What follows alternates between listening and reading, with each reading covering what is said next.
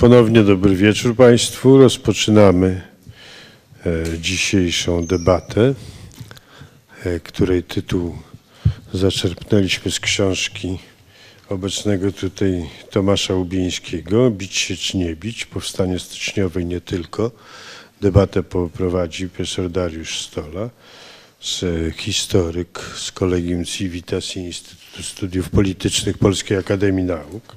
A w dyskusji udział wezmą profesor Jerzy Borejsza, autor wielu opracowań dotyczących, klasycznych, dotyczących XIX wieku polskiego i europejskiego z Instytutu Historii Polskiej Akademii Nauk, e, profesor Andrzej Szwarc z Instytutu Historycznego Uniwersytetu Warszawskiego, również znany badacz XIX wieku.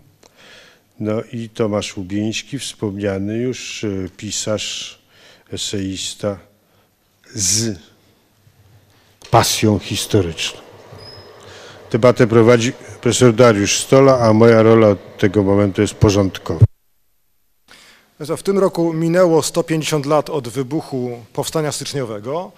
To jest czas wystarczająco e, długi, żeby traktować powstanie jako rzecz zamkniętą, aczkolwiek tu niektórzy chętnie cytują anegdotę przypisywaną przewodniczącemu Komunistycznej Partii Chin, towarzyszowi Mao, który na pytanie, co sądzi o rewolucji francuskiej, powiedział, że jeszcze zbyt mało czasu upłynęło od tego wydarzenia, żeby móc je oceniać. Więc wydaje mi się, że towarzysz Mao przesadził.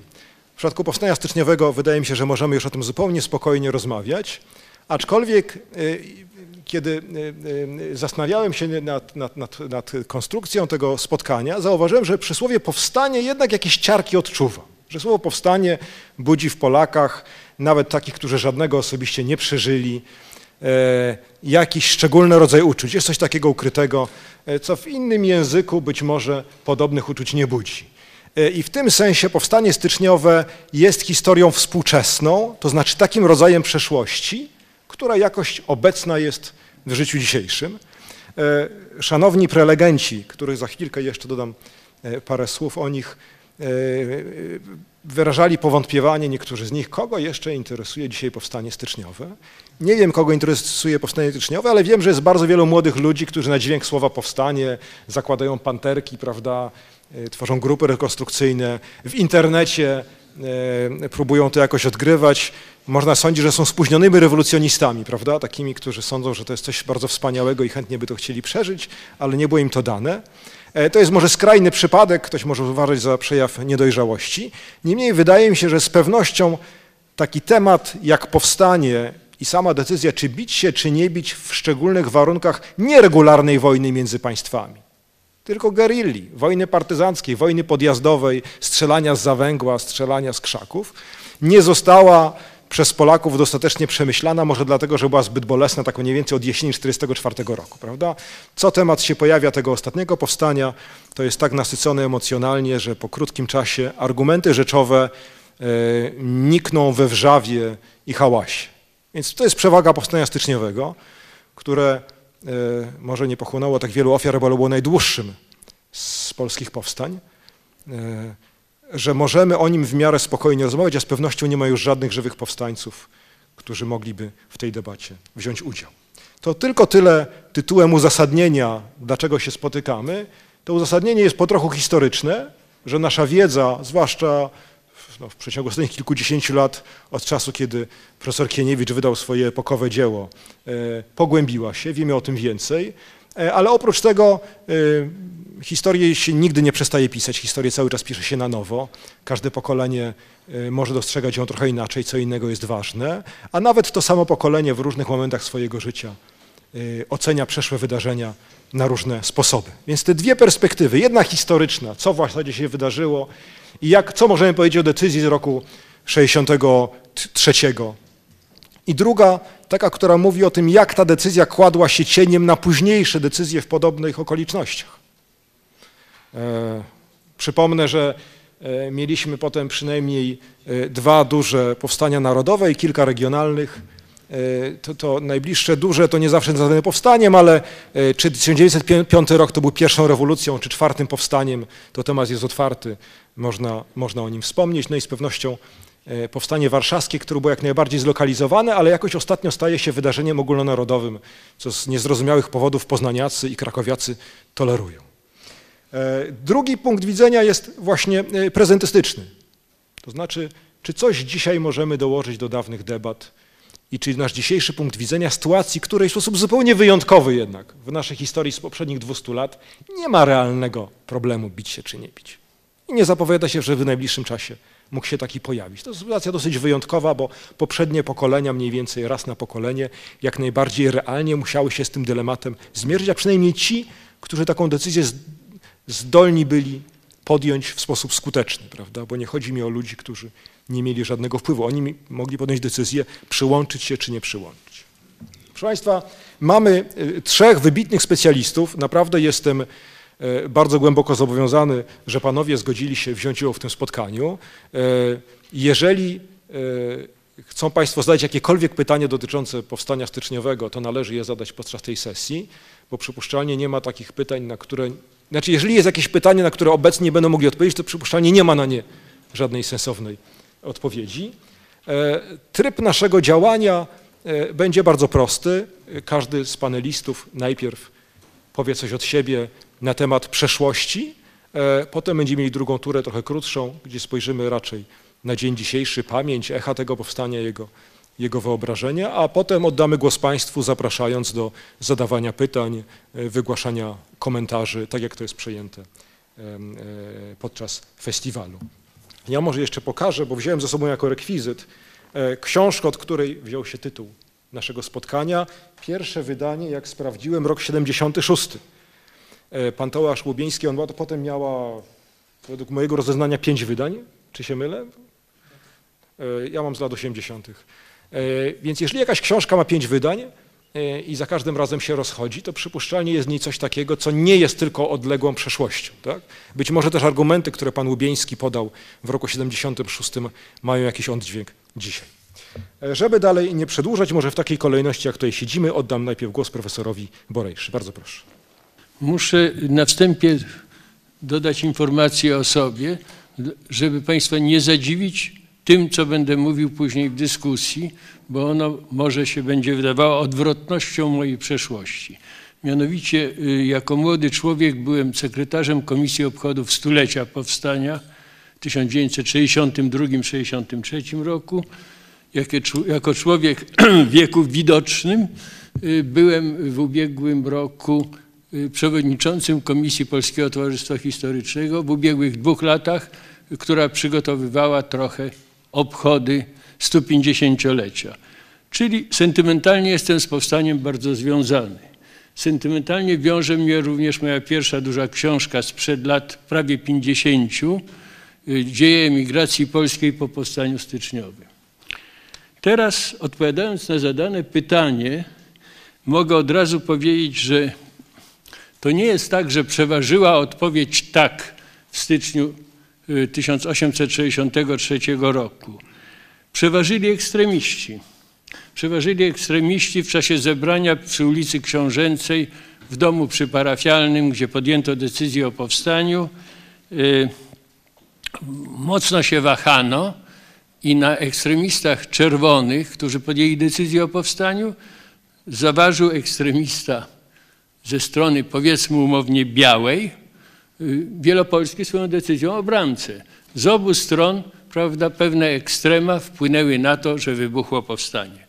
A kiedy wybuchło powstanie, no to ten podział na białych i czerwonych i ich stosunek do powstania wcale nie przebiegał schematycznie. Wystarczy powiedzieć, że czołowa i zasłużona postać obozu białych, Władysław Czartoryski, w swoich pamiętnikach wydanych nie tak dawno w końcu, pisał – Czyż bowiem chwili, kiedy cały kraj rękę do powstania przykładał, Polak mógł się od swoich odwrócić, odmówić swojego współdziałania i powiedzieć: Nie znam was. I owszem, tuszę, że Polak w sumieniu powie sobie, żem dobrze postąpił, że nie mogłem inaczej postąpić. Tu powstaje problem tej ogromnej presji moralnej. Nasi, nasi zaczęli się bić. Może nie mają racji, może to szaleństwo, ale powstaje ten syndrom udziału. Bić się czy nie bić to jest pytanie wybaczy mi Tomasz Łubiński, dzisiaj już nieco za proste.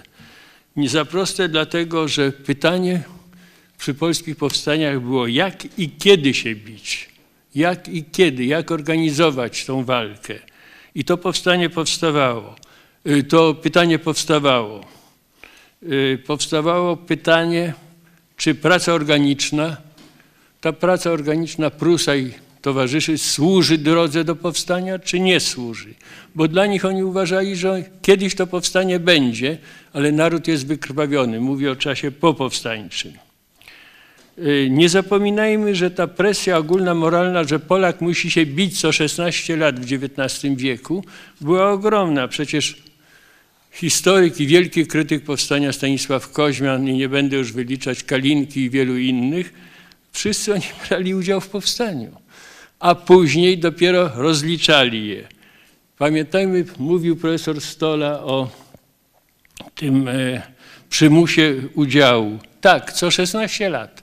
Taka była reguła w XIX wieku, że co 16 lat mniej więcej co pokolenie wybucha powstanie. 1830, już nie cofam się wstecz, 1846 krakowskie, 48, 1862 manifestacje, 63 powstanie i to była reguła, która wpływała nie tylko na myślenie Polaków, generacyjne, pokoleniowe, że każde pokolenie musi pójść do powstania, ale ona wpływała na kalkulacje dyplomatyczne w Europie. W 1878 roku Otto von Bismarck i Benjamin Disraeli nieco się dziwili, że nie ma powstania w Polsce. Więcej, Disraeli dał 5 milionów funtów na dywersję do Lwowa. Jego emisariusz wziął z sobą, no ale to były pieniądze wyrzucone w błoto. Polacy wtedy nie chcieli się bić. Bili się zresztą, prowokuje tutaj gdzie indziej. Bili się pod sztandarami cara, zdobywając Bałkany, wyganiając Turków, broniąc braci chrześcijan, Słowian na Bałkanach. Tak wyglądał rok 16 lat po tym. Ale syndrom polskiego powstania, rewolucji, Polaka powstańca, rewolucjonisty, bitnego żołnierza, związany jest z tymi powstaniami. I jeśli Państwo śledzicie publikacje historyczne o wieku XX, to ten syndrom w myśleniu rosyjskim i radzieckim pozostał, że Polacy są w każdej chwili gotowi do powstań, do walki, do stawiania oporu. Proszę Państwa, jeśli się zastanawiamy nad powstaniami, nad odpowiedzią bić się czy nie bić, to przepraszam, ale jako zawodowy historyk stawiam pierwsze pytanie. Czy jesteśmy w stanie zrozumieć, że dziś to wygląda całkowicie inaczej, 50 lat temu też inaczej, a wtedy, w połowie XIX wieku, była sprawa klimatu epoki. Y, Walery Wróblewski, o którym którego biografię napisałem kiedyś, y, pułkownik powstania styczniowego, Grozieńszczyzna, Lubelski i tak dalej, y, już kiedy powstanie upadało, ucieka. Ucieka w przebraniu kobiecym. Wywożą go, jest ranny, krwawi.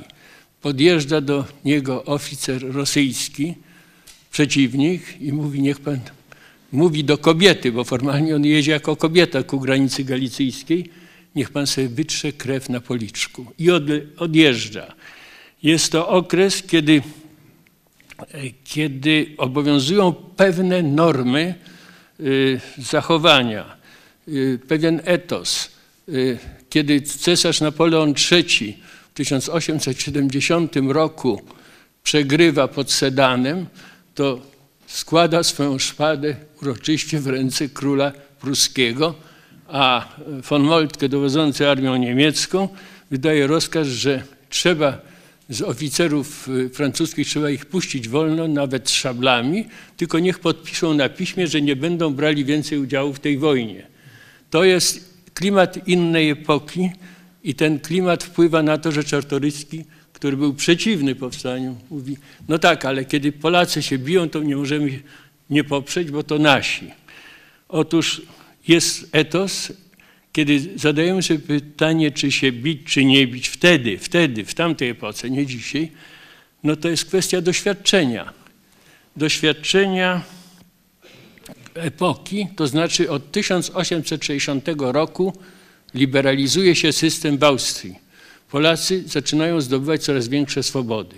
I tu jest pokazana możliwość. Można bez powstania, ale jednocześnie Włosi biją się z okupantem austriackim i powstaje dzięki temu Królestwo Włoch 1861. Jeśli coś można powiedzieć o decyzji o powstaniu, to można powiedzieć, że ona była podjęta za późno, że koniunktura pewna międzynarodowa była wcześniej. Przechodzę do następnego pytania, bo rozumiem, że czas każdego z nas jest ograniczony. To rodzi, to rodzi pytanie następne. Czy to powstanie miało szansę? Dzisiaj już się odważamy mówić wszystko, ale 100 lat temu to takie w określonych grupach, partiach politycznych to nie było y, poprawne y, pytanie. I chcę Państwu zwrócić uwagę na to, że Stefan Kieniewicz w swoim wydanym w 1973 roku powstaniu styczniowym nie stawia wyraźnie tego pytania o szansę powstania i tak dalej. Natomiast w tymże roku ukazuje się po francusku jego broszura, to znaczy wykład, który wygłosił w Paryżu. Szanse powstania styczniowego po francusku, tylko po francusku, gdzie on otwarcie mówi, że były żadne. I ta, polecam tę broszurę, ona istnieje. Lub prawie żadne, żeby być dokładnym. Y, otóż y, jest to bardzo ważne pytanie. Jeśli mam coś wprowadzając jeszcze powiedzieć, to uwaga z tym mitem powstania. Przede wszystkim to był mit pewnych elit. To raz. Po drugie, był to mit wcale nie całej polszczyzny. Zwróćmy uwagę na postawy śląskie, kaszubskie. Tam, jeśli prześledzić literaturę, takiego kultu powstania nie było. To jest kult mazowiecki, warszawski, królewski, litewski.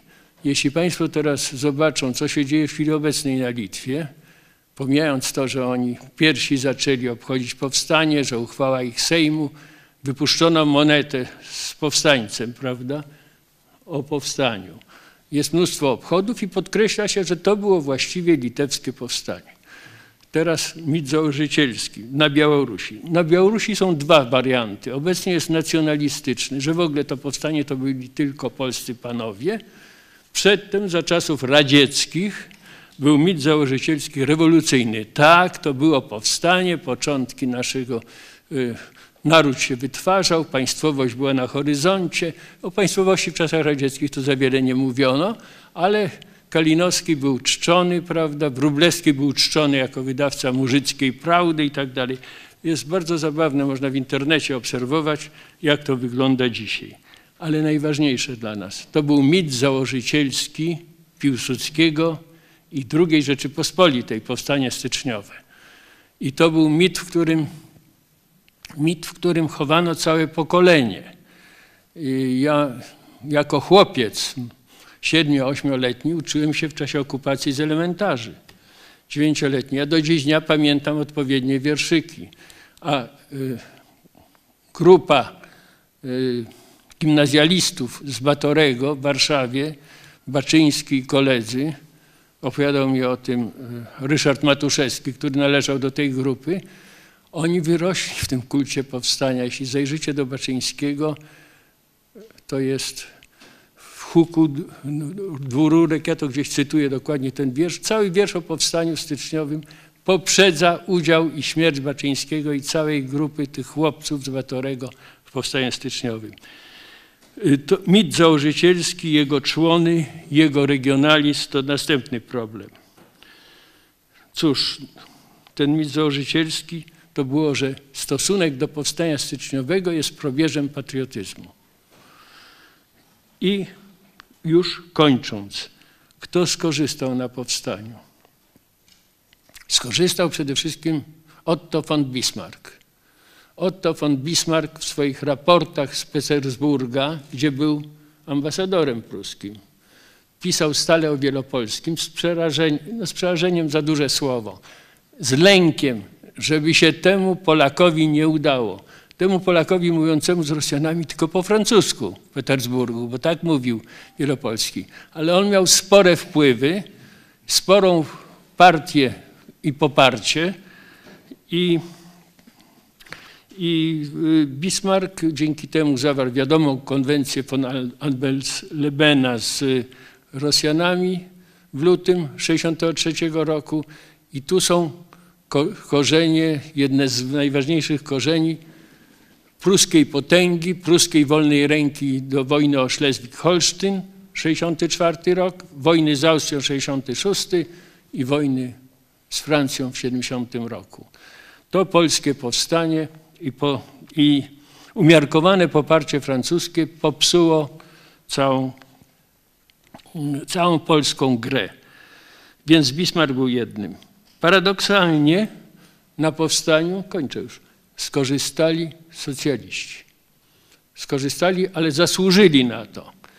Proszę Państwa, nie wiem jak to będzie w Polsce w przyszłym roku, bo to słowo socjalizm nie jest nadmiernie kochane yy, obecnie, ale yy, 28 września 1864 roku St. Martin's Hall w Londynie powstała pierwsza międzynarodówka robotnicza, Organizacja Socjalistów Europejskich, różnych maści. To legenda, że Marx tam przeważał, był główną siłą, był jedną z sił w, tym, w tej międzynarodówce. Ale ta międzynarodówka zrodziła się w obronie polskiego powstania. To było ukoronowanie szeregu mityngów. Francuscy robotnicy przyjeżdżali do Londynu od 1963 roku w obronie Polaków i doszli do wniosku, że tylko wspólnymi siłami mogą coś zrobić. I u początków tych międzynarodówek stało powstanie styczniowe. I wreszcie chcę powiedzieć, że oczywiście ja byłem apologetą powstania mimo woli długi czas, ale z latami zacząłem się zastanawiać, rozszerzyłem krąg swoich lektur, nie doszedłem do jakiejś takiej, jeśli chodzi o powstanie, ono było. Nie należy fetyszyzować powstania, i należy rozumieć, że ci, którzy podjęli walkę, po prostu tam nie było wyboru. To była presja, to był etos epoki, to był układ sił międzynarodowych, to były mylne rachuby, to niestety były polskie spory niekończące się i partie polityczne, ale bili się masowo, bo inaczej nie można było. I na tym ją skończył. Bardzo dziękuję. Pan redaktor Tomasz Łubieński, bardzo proszę. Trzeba nacisnąć. Tak, dobrze. Więc y, trochę to widzę inaczej. Y, to znaczy nie tylko y, ta sprawa ekstrem, ekstremiści, te pokolenia, które musiały się bić, ale po prostu to, że tu przypomnę świetną książkę, która jest takim jakby mm, pochodną od książki profesora Jedlickiego o polskiej inteligencji, która pokazuje jak stopniowo, to nie tylko w czasie tej narady, ale od, y, od końca lat 50., od tej Polsce Wastopolskiej odwilży w Rosji, jak stopniowo te wszystkie rachuby na e, liberalizację, polepszenie sytuacji Polaków i tak dalej, są obalane przez ekstremistów. I jaka to jest tragedia, jak e, poszczególni e, Jurgens na przykład, no oni nie są w ogóle słuchani, ci odważni ludzie i odważni także w sensie cywilnym, bo przeciwstawiają się temu ogólnemu, e, romantycznemu w cudzysłowie prądowi. Ale była też druga rzecz taka, że to się działo w państwie rosyjskim i w tym państwie zachodziła taka immanentna sprzeczność między ambicjami Polaków i jednocześnie tą sytuacją, że Polacy pozostawali w składzie e, Cesarstwa Rosyjskiego. To już dało o sobie zdać e, jeszcze przed powstaniem listopadowym, kiedy dekabryści i no, niepodległościowcy polscy próbowali się porozumieć, okazało się, że to jest niemożliwe, bo kiedy chodziło o sprawę granic, to oczywiście Rosjanie uważali, że no, te granice są takie, e, jakie oni sobie wyznaczali, a Polacy gdzieś tam za Smoleńsk sięgali niemalże. Więc to, to była taka zasadnicza e, sprzeczność wewnątrz państwa rosyjskiego, która sprawiła, że cały czas ten pro, problem istniał. Nie tylko dlatego, że jedni się chcieli bić, a drudzy się nie, nie, chcieli bić, tylko po prostu dlatego, że to była stale podsycana sprzeczność. Y, Byłem tam parę lat temu w Rosji i rozmawiałem z takim politologiem, y, nazwisko jego było Cypko, y, i on mi mówił, że tak, mówi, w, tu, w tej części Europy środkowo-wschodniej tylko dwa są serio narody my i wy, a tam Litwini, Białorusini i Ukraińcy to się w ogóle nie liczy. I w związku z tym następna kwestia to jest tak zwany słowiański spór, to znaczy kto będzie przewodził. No i jeżeli jest ten spór, to wiadomo, że dochodzi do tej konfrontacji po, tej pol, polskiej siły i tej rosyjskiej siły. I w tym uścisku niedźwiedzim, no wiadomo kto, y, że tak powiem, wygra. Dlatego ja uważam, że to była może dla mnie taka jeszcze ważniejsza przyczyna tych y, nieustających powstań, że to po prostu się nie dawało y, pogodzić tych aspiracji polskich, które nie, którym nie wystarczała autonomia, no to była i sprawa historii, mentalności, w ogóle wszystkiego, tylko y, niepodległość i niepodległość w możliwie y, maksymalnych granicach. Natomiast Rosjanie, y, również ci liberalni i nawet przy- sprzyjający Polakom, uważali, że należy po- Polakom dać możliwość rozwoju, taka tolerancja as- aspiracji narodowych i tak dalej. No i tutaj, w, w, że tak powiem, w, w grze sił w Moskwie, no także interesy gospodarcze. To też było przed powstaniem styczniowym, że była konkurencja między kupcami e, czy tymi e, przemysłowcami rosyjskimi i polskimi. Polacy byli bardzo dynamiczni, sięgali do e, rynków syberyjskich, chcieli zakładać koleje żelazne w Cesarstwie Rosyjskim. No na to Rosjanie się nie godzili. Oczywiście do tego jeszcze była sprawa religii, no i takie wszystkie różne prestiżowe sprawy, ale moim zdaniem na tej właśnie bazie organizacji państwowej i ekonomicznej oparte, znaczy popierające ją. I to jest moja taka pierwsza uwaga. I teraz y, dlaczego to powstanie nie miało sensu? No siłą rzeczy tak się tu wskacze po różnych kwestiach. Ono nie miało sensu dlatego, że nikt w Europie, no oprócz może y, szlachetnych socjalistów, tak naprawdę nie był zainteresowany tym, żeby y, Polska powstała, ponieważ to burzyło równowagę europejską. Europa świetnie się rozwijała w XIX wieku o, o, okresem olbrzymiego postępu, między innymi dlatego, że trzy dosyć nieprzyjemne państwa, tu włączam też Austrię, która też nie była zawsze taka miła jak pod koniec swojej egzystencji, e, to znaczy Rosja, Prusy i, i, i, i- Austria, one były jakby nasycone tą Polską. One, to, to, to sprawiało, że mimo, że ze sobą też wojowały, to mimo wszystko ta, e, ta Polska ich jakby jednoczyła. To był wspólny interes. W związku z tym no, na zachodzie Europy było stosunkowo spokojnie. Francja już się z Anglią, prawda, tak jak przez wieki e, nie, nie, nie toczyła wojen i po prostu e, Europa się mogła rozwijać, postęp cywilizacyjny, no, uniwersytety i tak dalej. I to jest zasadnicza przyczyna, że Polacy nie, nie mieli żadnych szans, ponieważ nikt naprawdę poza studentami y, nie y, był tym zainteresowany. Co gorsza, była ta koniunktura, o której mówił profesor Borejsza, ale w tej koniunkturze była też konkurencja. I w tej konkurencji znacznie lepiej prezentowali się Włosi. Włosi byli popierani przez Francuzów, która toczyła e, e, walkę z Austrią, więc mieli za sobą jedno z europejskich mocarstw. To nie jest tak e, zupełnie z tym państwem włoskim, bo pamiętajmy, że Królestwo Neapolu zostało właściwie imperialistycznie podbite przez Piemont. Tutaj nie można tego wszystkiego sprowadzać do tego, że to była wa- walka o niepodległość z okupantem austriackim.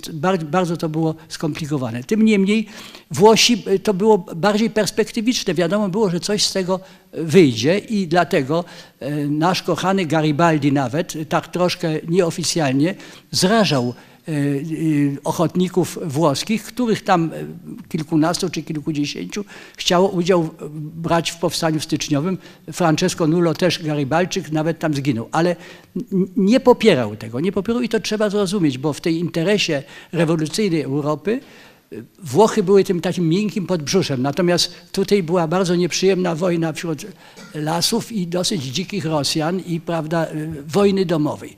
Jeszcze tutaj chciałem, ośmielam się troszkę zapolemizować z tymi y, dobrymi e, obyczajami. No rzeczywiście oficerowie mówili ze sobą po francusku i Tolstoj opisuje, jak w czasie tej rzezi sewastopolskiej po, po tych straszliwych e, szarżach i, i obstrzałach wychodzili wszyscy na przerwę, że tak powiem, palili papierosy, zapalali sobie fajki i właśnie mówili, oceniali się wzajemnie, komplementując się wzajemnie. No ale to była taka zawodowy, luksusowy, oficerski etos, który potem pozwalał się wyżynać.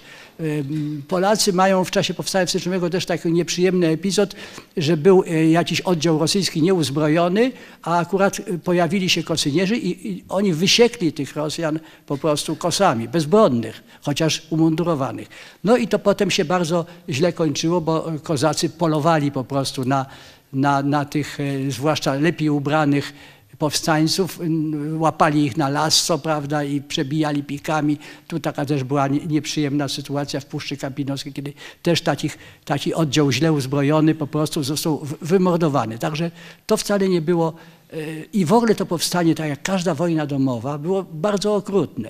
Są takie nie- nieznane pamiętniki e, Józefa Oksińskiego, to był partyzant Skaliskiego, e, który po prostu e, batorzył wszystkich tych, którzy nie chcieli tam odpowiednio e, usłużyć, że tak powiem, sprawie powstańczej, rozstrzeliwał na miejscu, jak ktoś tam wystąpił z szyku. To była, to była wojna domowa, jeżeli jest wojna e, regularna, e, prowadzona przez armię, nawet bardzo nieprzyjemne, to jest jakiś e, regulamin w tym. Wiadomo, co można, co nie można, jest jakaś odpowiedzialność. Natomiast wojna domowa, a taki charakter miało powstanie styczniowe, łącznie z, z chłopami, którzy mieli w tym interes, bo dostawali drzewo z wyrębu lasów, e, które umożliwiało obstrzał linii kolejowej, e, a tymi powstańcami, no to, to był taki konflikt e, klasowo-świadomościowy. To, to było bardzo nieprzyjemne powstanie. Ale jeszcze chciałem jedno powiedzieć, bo nie wiem... Bywają przyjemne. No, nie wiem. Nie, nie, nie, nie wiem. Ale to, to, to, to było przyjemniejsze. Tak, wojna normalnie. Wtedy ci oficerowie ze sobą normalnie, jak skończyli się wyżynać, to zresztą oficerowie raczej nie ginęli, tylko ginęli no, żołnierze, no, chłopi, prawda? Tak jest. I jeszcze jedno chciałem już powiedzieć, bo nie wiem, może mi to ktoś ukradnie, że rzeczywiście Piłsudski i Żeromski, takie dwa, dwie osoby wyrastają z powstania styczniowego, z tym, że y, uświadomiłem sobie, że Piłsudski właściwie zaprzeczył tej swojej pięknej myśli o tym pieczątce rządu narodowego, to znaczy o decydującym poczuciu legalności powstania. Zaprzeczył, no robiąc zamach majowy, prawdę mówiąc. No i w ogóle ten jego, że tak powiem, ostatni okres już jest bardzo nieprzyjemny. I kłóci, kłóci się z tym, jest stary Piłsudski i młody Piłsudski, po prostu to są dwie, różne, e, dwie, dwie różne osoby. Także, a i, i, a i jeszcze jedna rzecz, że tak powiem, na korzyść powstania. To powstanie w zasadniczy sposób przyspieszyło ewolucję świadomości e, ekonomicznej, e, klasowej, e, przemiany polskiego społeczeństwa. No to jest ten, ta, ta prawda, pójście do miasta, reforma rolna robiona przez Stara, a również szlachta, inteligen- powstanie inteligencji i tak dalej. Jak również to, że ponieważ e, Polacy okazało się, że nie da się nic zrobić w tym momencie, to jest polska sprawa nie istnieje, to e, Polacy zaczęli się bardziej interesować światem. I e, mam taki przykład, że bez powstania styczniowego nie powstałaby taka powieść jak Faraon. Z jakiej racji nagle interesować się Egiptem? Co to ma wspólnego? No tam nie, trudno się doszukać jakichś polskich wątków. Podobnie Quo Vadis, prawda? To, to jednak były wielkie, znaczy Quo Vadis było tym największym dotąd e, sukcesem polskiej literatury i bez tej e, beznadziejności chwilowej E, No, Sienkiewicz by nie siedział w tych bibliotekach rzymskich w tym swoim geniuszu, tylko prawdopodobnie no on w ten sposób był, w ten sposób mógł ten swój patriotyzm uruchomić. Także po prostu no, powstanie jakiegoś takiego nowocześniejszego narodu i ten tygiel właśnie przemian e, zawdzięczamy powstaniu styczniowemu. Bardzo dziękuję. Słyszałem różne sposoby oceny powstań, długość trwania, ilość uczestników, wielkość strat, ale jeszcze nigdy nie słyszałem rangowania powstań, czy było przyjemne, czy było nieprzyjemne. To wydaje jakiś precedens, żeśmy stworzyli tymczasem. Profesor Andrzej Szwarc, bardzo proszę. E, Chciałbym zacząć, proszę Państwa, od pewnej refleksji teoretycznej związanej z naszym tytułowym pytaniem i z tytułem znakomitej, bardzo inspirującej książki pana Tomasza Łubińskiego. Otóż, e, czy istnieją jakieś zasady, czy istnieją jakieś reguły, wedle których my na to pytanie o sens polskich powstań narodowych, sens wysiłku zbiorowego, ofiary możemy odpowiadać? To jest pytanie, które wiąże się nie tylko z wiedzą e, naukową, zawodową historyka. To pytanie wiąże się i zwracano już na to uwagę z systemami wartości. Wiąże się z tym, czy wyznajemy raczej etykę odpowiedzialności, czy etykę dawania świadectwa, a może jesteśmy gdzieś pomiędzy tymi dwoma skrajnymi stanowiskami. Wiąże się także z tym, jaką wyznajemy filozofię historii. Czy uważamy, że historia jest zdeterminowana absolutnie, czy też wyznajemy indeterminizm, prawda? Czy uważamy, że to, co się stało, to się stać musiało, czy też, że można sobie wyobrazić zupełnie inny scenariusz, inne decyzje dramatis persone i można kreślić alternatywny bieg dziejów. To są oczywiście skrajne stanowiska. Raczej, e, jeżeli w ogóle rozmawiamy na te tematy, to zajmujemy jakieś stanowiska pośrednie. Jeśli byśmy uważali, że to, co się stało, to się stać musiało, to o czym by tutaj było rozmawiać, prawda? E, Jeśli byśmy uważali, że tylko etyka odpowiedzialności, to musielibyśmy wszelkie przegrane powstania i inne ruchy wyzwoleńcze e, potępić, przegrane. E, A jeśli byśmy mm, e, maksymalizowali mm, etykę dawania świadectwa, to byśmy je jednoznacznie pochwalali. E, Zaraz przechodzę do faktów e, i zaraz wypowiem pewne swoje poglądy, starając się je uargumentować. Ale chciałem tylko Państwu pokazać, na jakim to dosyć grząskim gruncie stąpamy. E, Pierwsze pytanie, które przez pana profesora Stole, e, organizatora naszej e, e, dyskusji, zostało zadane, dotyczy tego, kto i jak odpowiadał na tytułowe pytanie przed powstaniem i w jego trakcie. Tutaj można by się cofnąć bardzo daleko. Tutaj należałoby przypomnieć e, najważniejszy wątek, najważniejszy nurt polskiej myśli niepodległościowej od trzeciego rozbioru. Bowiem e, w tej niepodległościowej myśli przeważało zdecydowanie mm, e, wola walki. Nie mm, układów z nieprzyjacielem, ale walki. E, Ten nurt zaczyna się od Kościuszki, e, zaczyna się od e, wspomnień o powstaniu 1794 roku, ale zaczyna się również od broszury autorstwa samego Kościuszki, wydanej anonimowo w 1800 roku, zatytułowanej Czy Polacy mogą wybić się na niepodległość? Odpowiedź na tytułowe pytanie jest jednoznacznie twierdząca. Dawny naczelnik e, uważa, że i owszem, możemy się wybić na niepodległość, ale konieczna jest wojna ludowa na szeroką skalę.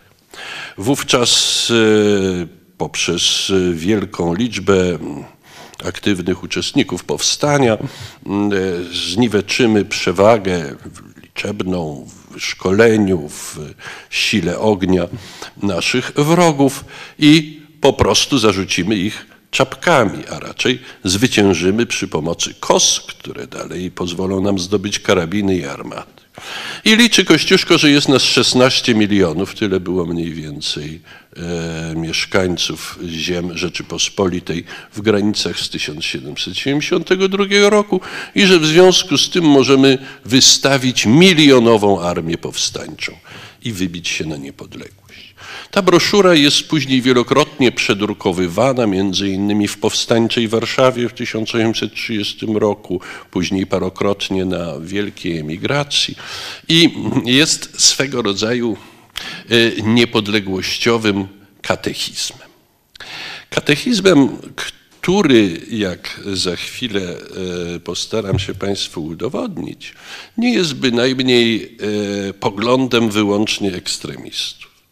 Otóż na owej polistopadowej emigracji e, zabierają głos byli mm, dowódcy powstania listopadowego, którzy zdają sobie sprawę, że kolejna walka o niepodległość to nie będzie już mogło być, mogła być wojna regularna, że trzeba stworzyć jakąś teorię wojny partyzanckiej, którą później można by skutecznie zastosować. I w Paryżu w latach 30. i 40. XIX wieku ukazuje się kilka albo i kilkanaście, nie mówiąc już o artykułach publicystycznych, y, druków zwartych y, dotyczących tylko tego. Na przykład y, generał Wojciech Chrzanowski w czasie powstania mm, szef sztabu.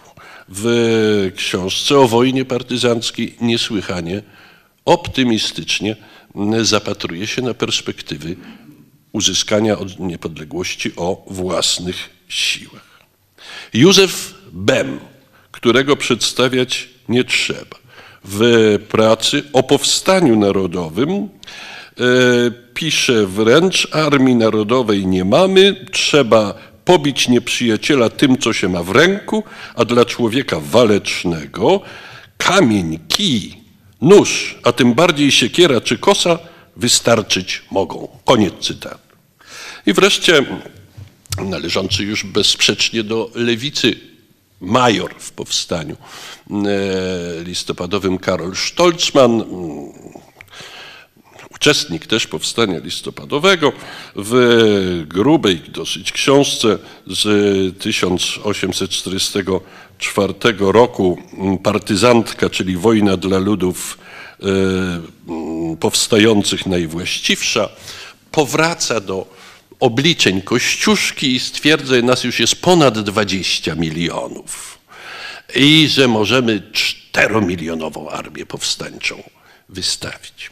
Więc proszę Państwa, mm, oceniając e, tę decyzję bardzo młodych i niedoświadczonych wojskowo ludzi, tę dramatyczną decyzję z przełomu 62-63 mm, roku, e, warto pamiętać, jakim tonem przemawiały autorytety wojskowe, jakim tonem przemawiali no, niekwestionowani eksperci.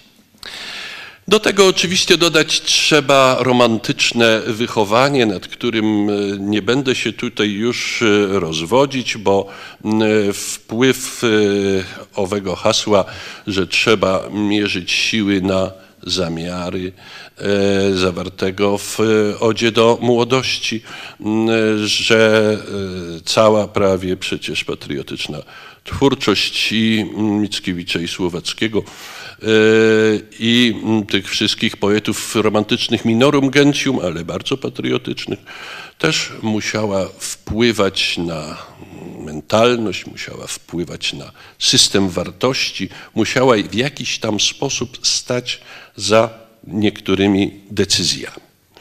E, rzeczywiście było to nastawienie w znacznej mierze apragmatyczne, e, ponieważ e, rachuba sił mm, przeciwnika i sił własnych e, kazałaby mm, z tego tej decyzji o wybuchu powstania nie podjąć. I rzeczywiście rację ma pan profesor Borejsza, e, że stopniowo w kierownictwie obozu czerwonych, tego obozu, który miał już pewne sukcesy. Stworzył podziemne państwo polskie, mm, system poboru podatku narodowego, prasę, system łączności, wywiadu, mm, rozbudowujący się bardzo mm, wyraźnie jesienią 1862 roku.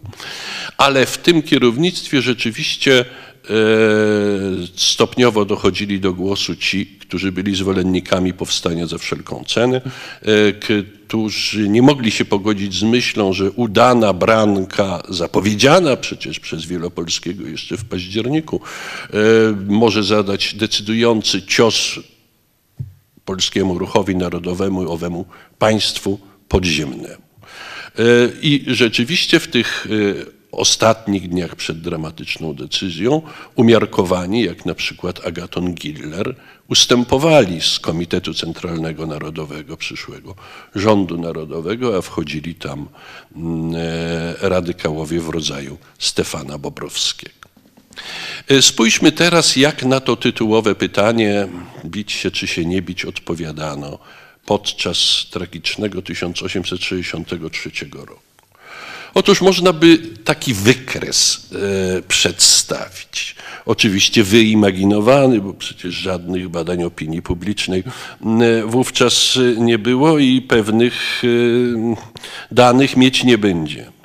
Ale to poparcie dla decyzji o E, przystąpieniu do walki wzrasta chyba e, z dość niskiego mimo wszystko poziomu w końcu stycznia 1863 roku e, do poziomu bardzo wysokiego latem, po czym zaczyna się znowuż obniżyć.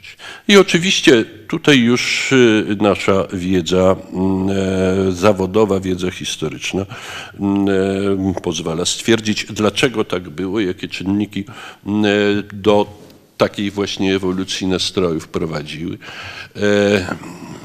Nadzieję na przystąpienie do wojny z Rosją mocarstw zachodnich, ich interwencja dyplomatyczna w Petersburgu, która okazała się być interwencją papierową, e, przystąpienie mm, do powstania białych w początku marca 1963 roku. E, sam fakt, e, że mimo tej ogromnej dysproporcji sił powstanie trwało, a od wiosny liczba oddziałów walczących w polu i w lesie się zwiększała. Sukcesy kolejne tego podziemnego państwa polskiego, rozszerzanie się go na coraz większą liczbę ludzi, to wszystko było e, właśnie, to były właśnie elementy sprawiające, e, że do lata 63 roku wzrastała chyba liczba tych, którzy odpowiadali twierdząco na pytanie, czy się bić, czy się nie bić.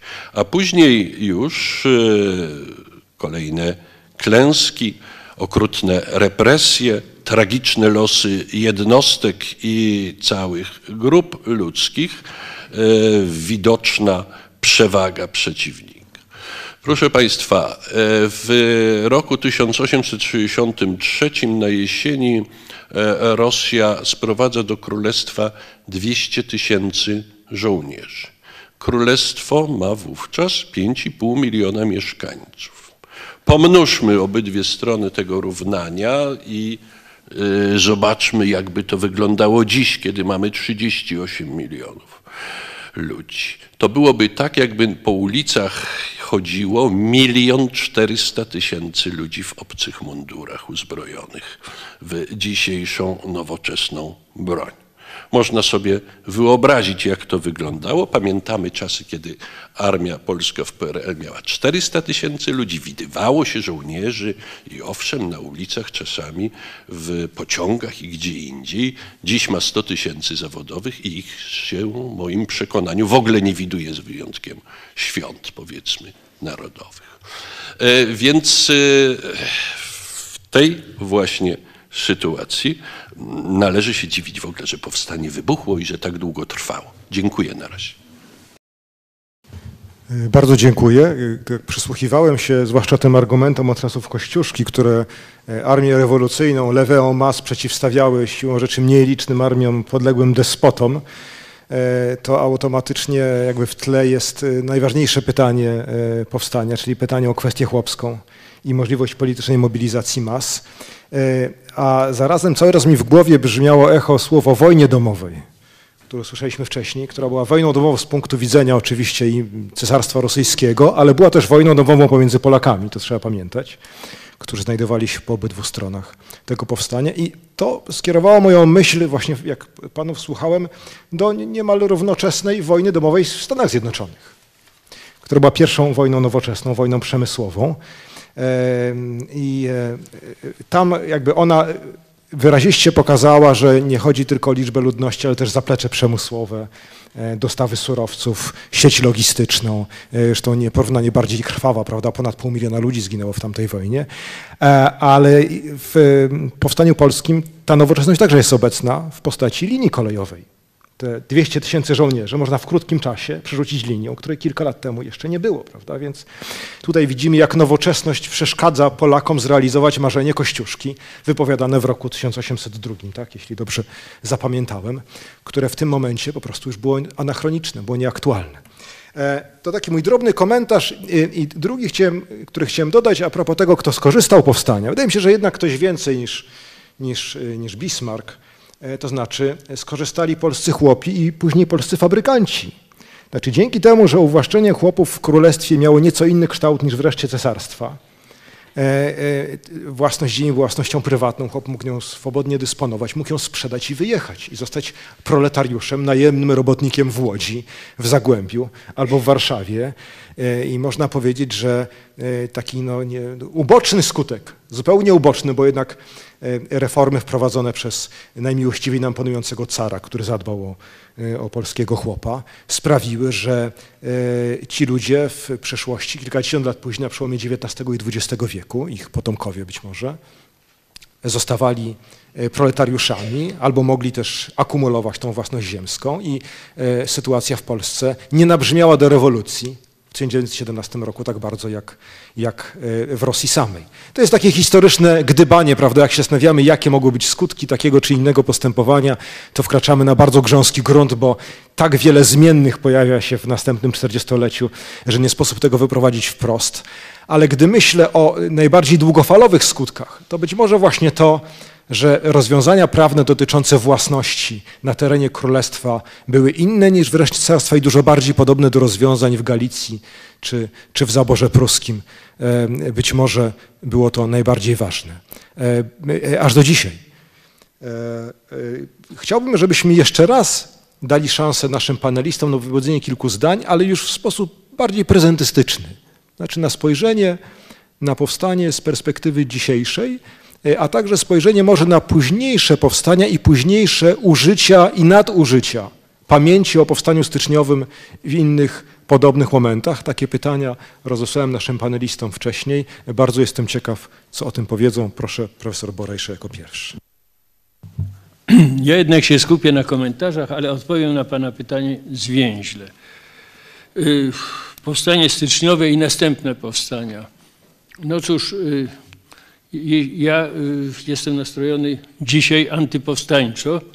Uwaga, jeszcze bardziej antypowstańczo są nastrojeni moi starzy koledzy, specjaliści od powstania styczniowego, Y, ale to jest, trzeba rozdzielić. Samo powstanie styczniowe było, wydaje się, że po prostu nie ma co gdybać, było nieuniknione, były inne warunki, inny klimat, inne układy y, i odbyło się. Powstanie generowało drugą Rzeczpospolitą w pewnym sensie, ideologię, która, i była to część y, pozytywna, ale y, niewątpliwie jest odpowiedzialne za takie wychowanie młodzieży, które doprowadziło do tragedii absolutnej powstania warszawskiego. Przepraszam, porównajmy, jeśli już zaczął profesor Schwarz, liczbowo straty w powstaniu warszawskim, krótkotrwałym, były kilka razy większe niż w powstaniu styczniowym, które trwało dwa lata. Straty w ludziach. Więc to w skrócie jest moje spojrzenie. Ja y, rozmawiałem na ten temat parokrotnie z człowiekiem miarodajnym w sprawach powstania warszawskiego, jakim był Aleksander Geisztor i niewątpliwie reakcja y, całego pokolenia na powstanie warszawskie od razu po powstaniu, po zakończeniu II wojny światowej była niezwykle krytyczna. Ona z latami słabła, ten krytycyzm słabł do lat 1990. Ja na przestrzeni 30 lat miałem różne rozmowy na ten temat bądź co bądź człowiekiem Bipułaka, czyli profesorem Gisztorem. To jest mój stosunek do powstań. Powstanie 1944 roku było anachronizmem, nieodpowiedzialnym i tutaj możemy zacząć dyskusję na 5 godzin. Stawiam kropkę. Natomiast moje y, uwagi do po- poprzednich y, prawda, wystąpień, moje komentarze do bardzo inspirujących wypowiedzi tutaj obu są takie. Jeśli profesor Schwarz przytacza te 200 tysięcy żołnierzy w czasie powstania, to ja chcę Państwu uświadomić, że trudno jednak mówić o wojnie domowej w kraju, w którym przed 14 rokiem był moment, kiedy carat musiał trzymać 400 tysięcy żołnierza na tym terytorium królestwa, żeby mieć go w szachu, nie tylko dlatego, że szykował się przeciwko y, wojnie z II Rzeszą. Jeśli mówimy, że, jak mówił profesor Stolar, że mm, tak powstanie wyzwoliło chłopa, y, uruchomiło nową klasę społeczną. Wszyscy to podkreślamy. Ja w zakończeniu jakichś tam esejów piszę, cytuję Chałkę Bosaka, że zrodził się naród polski w 1963 roku wraz z reformą rolną i tak dalej. Ale ja się już staram teraz mitygować. Ten naród się rodził powoli. Ja pracowałem w aktach tak zwanego Wtarowo dzieło Praizdwoctwa. To jest departament drugi policyjny, który się zajmował rozruchami na wsi i sprawami społecznymi. Szkoda, że jeszcze do dziś dnia nie jest za bardzo przyswojony przez polskich historyków. Ja to robiłem con amore, czyli po to, żeby po prostu wyrobić sobie opinię. Ci polscy chłopi budzili się bardzo powoli po tym 63-64 roku. Ta świadomość była ograniczona. Ja, kiedy byłem e, wykładowcą w Uniwersytecie Warszawskim, miałem y, pod opieką studentów zaocznych. To były lata, uwaga, 60., początek 70. Jeszcze żyli ludzie na wsi, był kontakt z tymi, których powoływano do armii carskiej. Ja przeprowadziłem ankietę, co dawała armia carska tym, których powoływano na 25 lat. Ja mam wyniki tej ankiety. Ci chłopi polscy stawali się narodem w królestwie powoli, dziesięcioleciami, nie od razu po powstaniu. I tutaj to były, prawda, marzenia szlachetnego utopisty Bosaka, że już, to nie było już. Y, Proszę Państwa, przy powstaniu pamiętajmy, że to były cała irredenta polska, szlachetna, wspaniała, bojowa, to były elity. Zawsze trzeba patrzeć, jaka grupa to była w odniesieniu do narodu. No ale to było normalne. Elity, nad- ja mówię o XIX wieku, uwaga, elity nadają pewien ton. Jak y, tych ludzi klasyfikowano w XIX wieku? Bo ja chcę do języka tamtych czasów się odwołać. Ludzie szaleni i ludzie rozsądni. To są tytuły artykułów po powstaniu styczniowym używanych, proszę? Mickiewicz. Tak, i z, z odwołaniem wstecz, ale tak się wzajemnie szacują. Y, Piłsudski i powstanie styczniowe. Przypomnij mi jedną rzecz, że Piłsudski uważał, że ich było dwóch takich, co to właściwie oceniali naród polski.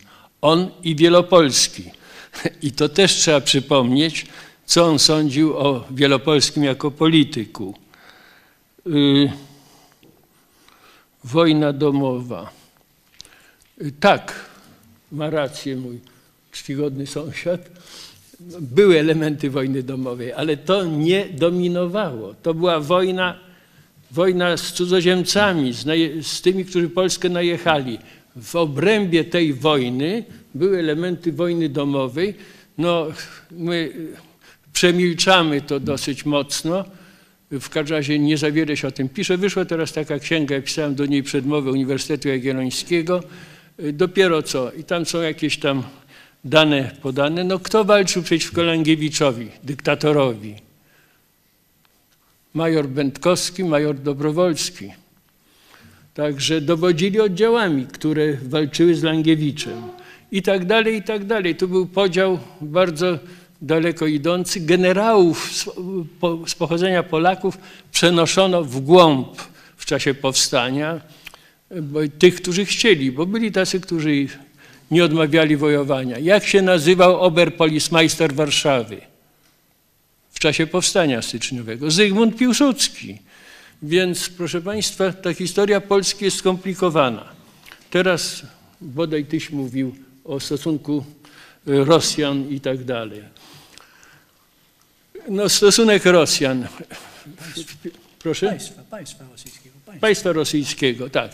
No, były tutaj wyłomy, y, była cała grupa, nie będę wyliczał, Wałujew, Budowa, nieważne są nazwiska, która była propolska, która popierała mocno Wielopolskiego. Jego wpływy w Petersburgu były dużo większe niż się to mówi. On mógł coś przeprowadzić. Nie oceniam, czy jestem po jego stronie, czy nie, to inna sprawa. Ale to było bardzo ważne. No, nie pożałuję anegdoty, trudno. W swojej książce y, Piękny wiek y, XIX w wydaniu trzecim ja opowiadam losy eseju, który w 1984 roku Tygodnik Powszechny opublikował, Dylematy Aleksandra Wielopolskiego. Ten złożony artykuł był złożony w polityce na Boże Narodzenie. Pokazywał, że temu człowiekowi było trudno. W ostatniej chwili zdjęto, ja mam szczotki korektowe w domu, zdjęto to z prośbą od osoby, która już rządziła wtedy tym państwem, ale której ja nie znam, y, że żeby z tego nie robić jakiegoś sztandaru, tam spokojnie opublikować, bo w Moskwie mogą artykuł pod tytułem, esej, duży był, Dylematy Aleksandra Wielopolskiego, zrozumieć jako żądanie rozszerzenia uprawnień Polski. Jest rok 84. Zobaczcie Państwo, jak to gra. No, artykuł ten wydrukował Tygodnik Powszechny na 40-lecie Polski Ludowej. To była pewna przewrotność i dowcip Jerzego Turowicza. Ale Wielopolski to też jest w naszym myśleniu politycznym nazwisko wywołujące różne skojarzenia. Więc wojna domowa była tutaj. My mało piszemy o tym, jak podzielony był, podzielone były grupy społeczne, czy naród polski w tym czasie. Y, Wojna partyzancka. Jak to powstanie styczniowe jednak żyło w XX wieku, świadczy fakt, który ja do znudzenia powołuję, kiedy piszę, że niejaki Heinrich Himmler w 1940 roku wydał zlecenie y, swoim podwładnym do przestudiowania w Gestapo ISS książki szwajcarskiego pułkownika von Ehrlicha, który brał udział w powstaniu styczniowym. Powiedział, trzeba to zbadać, żeby wiedzieć, jak walczyć z Polakami, bo oni są gotowi znowu zrobić partyzantkę. Więc zobaczmy, jak pewne stereotypy działają. Mm, Słusznie tutaj chyba tyś mówił y, o Austrii, że trzeba pamiętać, że to nie był taki cudowny zaborca. Tak, proszę Państwa, to już na marginesie. W stereotypach polskich wrogiem numer jeden do powstania listopadowego, a nawet dłużej, był Austriak, nie Rosjanin. I po prostu ten ucisk austriacki wydawał się cięższy Polakom niż rosyjski. Jaki był układ z Rosjanami? No byli poza, wracam, poza tymi kołami dworskimi, gdzie Wielopolski miał stronników i niekoniecznie stronników jego, ale ludzi propolsko nastawionych i to na szczeblu ministrów, jednak była grupa Rosjan, która była gotowa oddać wszelkie granice Polakom, Wiaziemski, nie mówię już o Hercenie, którzy nie chcieli sporów z Polakami o ten Smoleńsk, prawda, też nie y, tak całkowicie polski. Więc, ale pamiętajmy, wzajemne nastawienie. Uznawano, prawda, y, Polaków jako naród y, kultury czy wysokiej kultury, a Polacy mieli stosunek, to się przewinęło i w XX wiek do Rosjan jako do barbarzyńców i przecież tym w jednym z naj, najgłośniejszych pieśni powstańczych śpiewa się, czy śpiewało się do Azji precz potomku Dżingis-Hana, tam dom jest twój i tak dalej. Więc y, cóż, to nie, były, to nie była jedna ojczyzna, to były dwa narody i jedno państwo. koleje, bo coś tutaj mówiono o kolejach i te koleje, którymi wojsko dowieziono, budowali polscy przedsiębiorcy i to budowali przed powstaniem styczniowym. Jan Bloch, Iwan Bloch, wielce ceniony przemysłowiec i teoretyk zresztą, teoretyk przyszłej wojny. Y, Jeśli chodzi o obsadzenie kolei, to o dziwo te linie kolejowe były mocno obsadzone głównie przez Polaków. Także to, to była tradycja, że ten oświecony człowiek, który się sprawdzi na kolei, to Polak, trzeba brać Polaków. No i to by było tyle.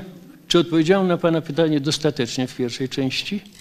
Nie stawiam ocen z dost... Proszę. Garibaldi. Dobra, Garibaldi. Ty podglądasz mnie. Dobrze. Co do Garibaldiego, to muszę powiedzieć, że y, wezmę go w obronę. To nie było to, że on chciał Polakom y, w ogóle odwieść od pomocy Polakom.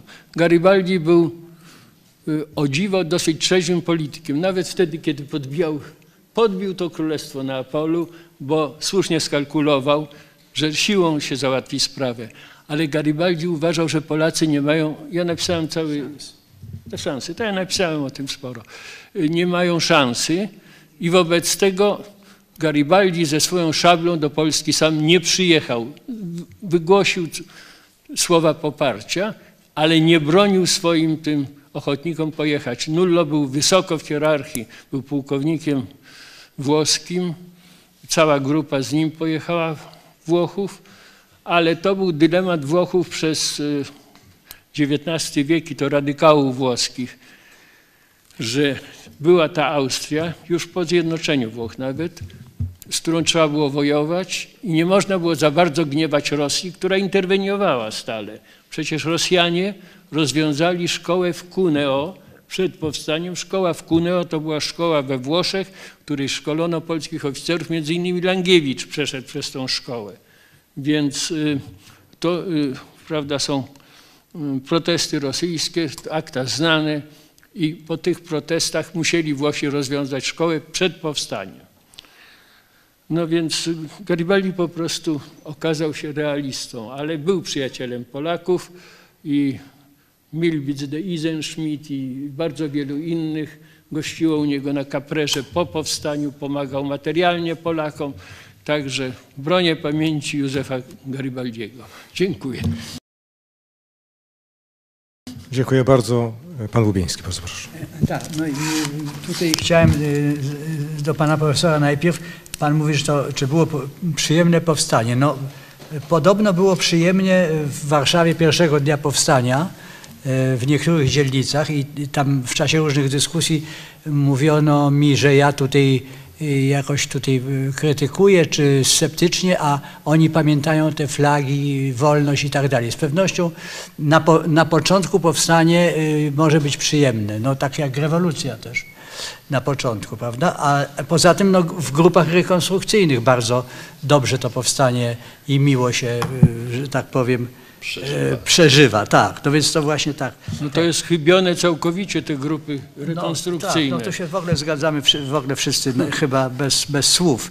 Natomiast jeżeli chodzi jeszcze to o, tej, o tej Europie, to, y, to było tak, z jednej strony rzeczywiście trochę ta Europa się tych powstań, no może nie bała, ale to, to był kłopot z tymi Polakami, którzy ciągle y, jakoś y, robią zamieszanie, a z drugiej strony y, tak jest teraz wyrażenie, że y, reklamowe Polacy tak mają. Polacy tak mają, tam nie wiem, teraz to kupują w Biedronce, a wszyscy się przyzwyczaili, że Polacy robią powstania. I y, Polacy nie byli bynajmniej jed- jedynymi narodami. Ale kogo obchodzili Bułgarzy, prawda? Y, Kogo obchodzili Irlandczycy? To była wewnętrzna sprawa angielska. Nikt, Irlandczycy obchodzili. ale Europę? Tak. No tak sobie, wymierali z głodem tam cichutko, prawda, jeździli do Ameryki. No i Włosi rzeczywiście byli jakimś półpodmiotem, a właściwie rosnącym podmiotem polityki europejskiej, wzięli udział w wojnie krymskiej, no jakoś brali udział w, w, Natomiast Polacy niespecy, niespecjalnie byli takim kłopotem Europy. I tutaj e, pan e, pozwolił na prezentyzm, no właśnie Churchill coś takiego powiedział, że nikomu nie można e, zabronić, jeżeli on chce umrzeć, prawda? Jeżeli ma taką potrzebę. I tak troszkę było, no, że Polacy właśnie tak mają, że co pewien czas y, lubią tą klęskę ponosić. I chciałem powiedzieć, że jeżeli chodzi o tą, y, ta, ta, że tak powiem, propaganda powstańcza, ten nastrój był z góry dostosowany do tego, że to będą klęski i że się zginie. To była ta idealizacja śmierci y, za ojczyznę i tutaj już bardzo prezentystycznie powiem. Teraz jest taka dyskusja wszędzie w mediach była o tych alpinistach i było ten y, Adam Bielecki, który wyszedł i zszedł, żywy. Wszyscy mają do niego pretensje, prawda? Jest nad nim taki sąd. On słusznie powiedział i to mi jakoś dało do myślenia to, czym my się tam troszkę no, e, zajmujemy, no, że to jest te, tego typu właśnie myślenie, że jeżeli ktoś zginie, to znaczy jest bohaterem, prawda? A jeżeli jakoś ocalił się, to nie wiadomo jak to było. Może mu ktoś to ułatwił, może jest tchórzem i tak dalej. To jest takie, no nie wiem, mi się wydaje, że w tradycji patriotycznej angielskiej czegoś takiego nie mam. To jest taki minus nasz i to się powtarza. E, tu e, właśnie chyba ty powiedziałeś o tym, em, o, o tym, o tym, o tej, czy pan profesor, o, tej, o tym, że trzeba e, właśnie tymi kamieniami i, i kijami. No to samo powiedział e, skądinąd no, bardzo kompetentny człowiek, generał Peł, Pełczyński w czasie Powstania Warszawskim powiedział, że w wojsku, jeżeli się chce wykonać jakieś zadanie, to się go wykona, tylko trzeba mieć wolę i że trzeba zdobywać gołymi rękami broń na, na ludziach, i y, poetka polska, bardzo wybitna Anna Świerczyńska napisała taki wiersz, to ch- choć, choć generale będziemy zdobywać te karabiny maszynowe jakoś tam, tak to jakoś, nawet bez rymu specjalnie, ale to wstrząsający wiersz. Otóż tak jest, że ci fachowcy wojskowi moim zdaniem e, no często e, zapatrzeni w te swoje wyliczenia, no tracą w ogóle jakąś taką humanistyczną perspektywę wojny, jeżeli w ogóle taka perspektywa może istnieć.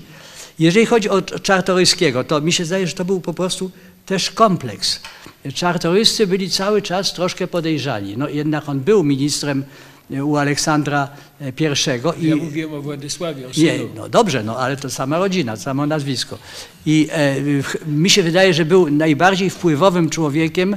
Em, można go t- tak trochę porównać ze Zbigniewem Brzezińskim, ale jednak on był ważniejszy, bo tam był kongres wiedeński, on był czołowym numer dwa w rosyjskiej delegacji, która tam rządziła. No w związku z tym do końca mu tego y, nie przebaczono i tak samo jak Branicki z kolei y, wspierał Mickiewicza, Trybunę Ludu, bo też miał to nazwisko zhańbiące, więc to takie były różne te układy. I y, cieszę się, że to, ta sprawa tych ekonomicznych korzyści z powstania czy społecznych została y, po- po, podjęta jakoś. Mi się wydaje, że to jest bardzo ważne i y, y, oczywiście ten, y, ta sprawa Erlicha i Wehrmachtu, i to znaczy on zamówił to opracowanie, Wydział Historyczny Wehrmachtu, miał jakiś taki, była taka placówka naukowa, która mu to o, opracowanie y, Okulnik czytałem w aktach SS w Koblencji. o, no, no tak, to już to jest na, na pewno dobrze. Natomiast jeżeli chodzi o te y, sprawy właśnie tych rozgrywek y, w Rosji, wśród Rosji, no to Hercen no, y, nie miał zbyt wielkiego wpływu, żadnego, wręcz odwrotnie. No. Stracił wpływ E, przez nas. Tak, no więc właśnie, tak. I, ale on nie narzekał, inni narzekali, że to, e, tą liberalizację w Rosji z-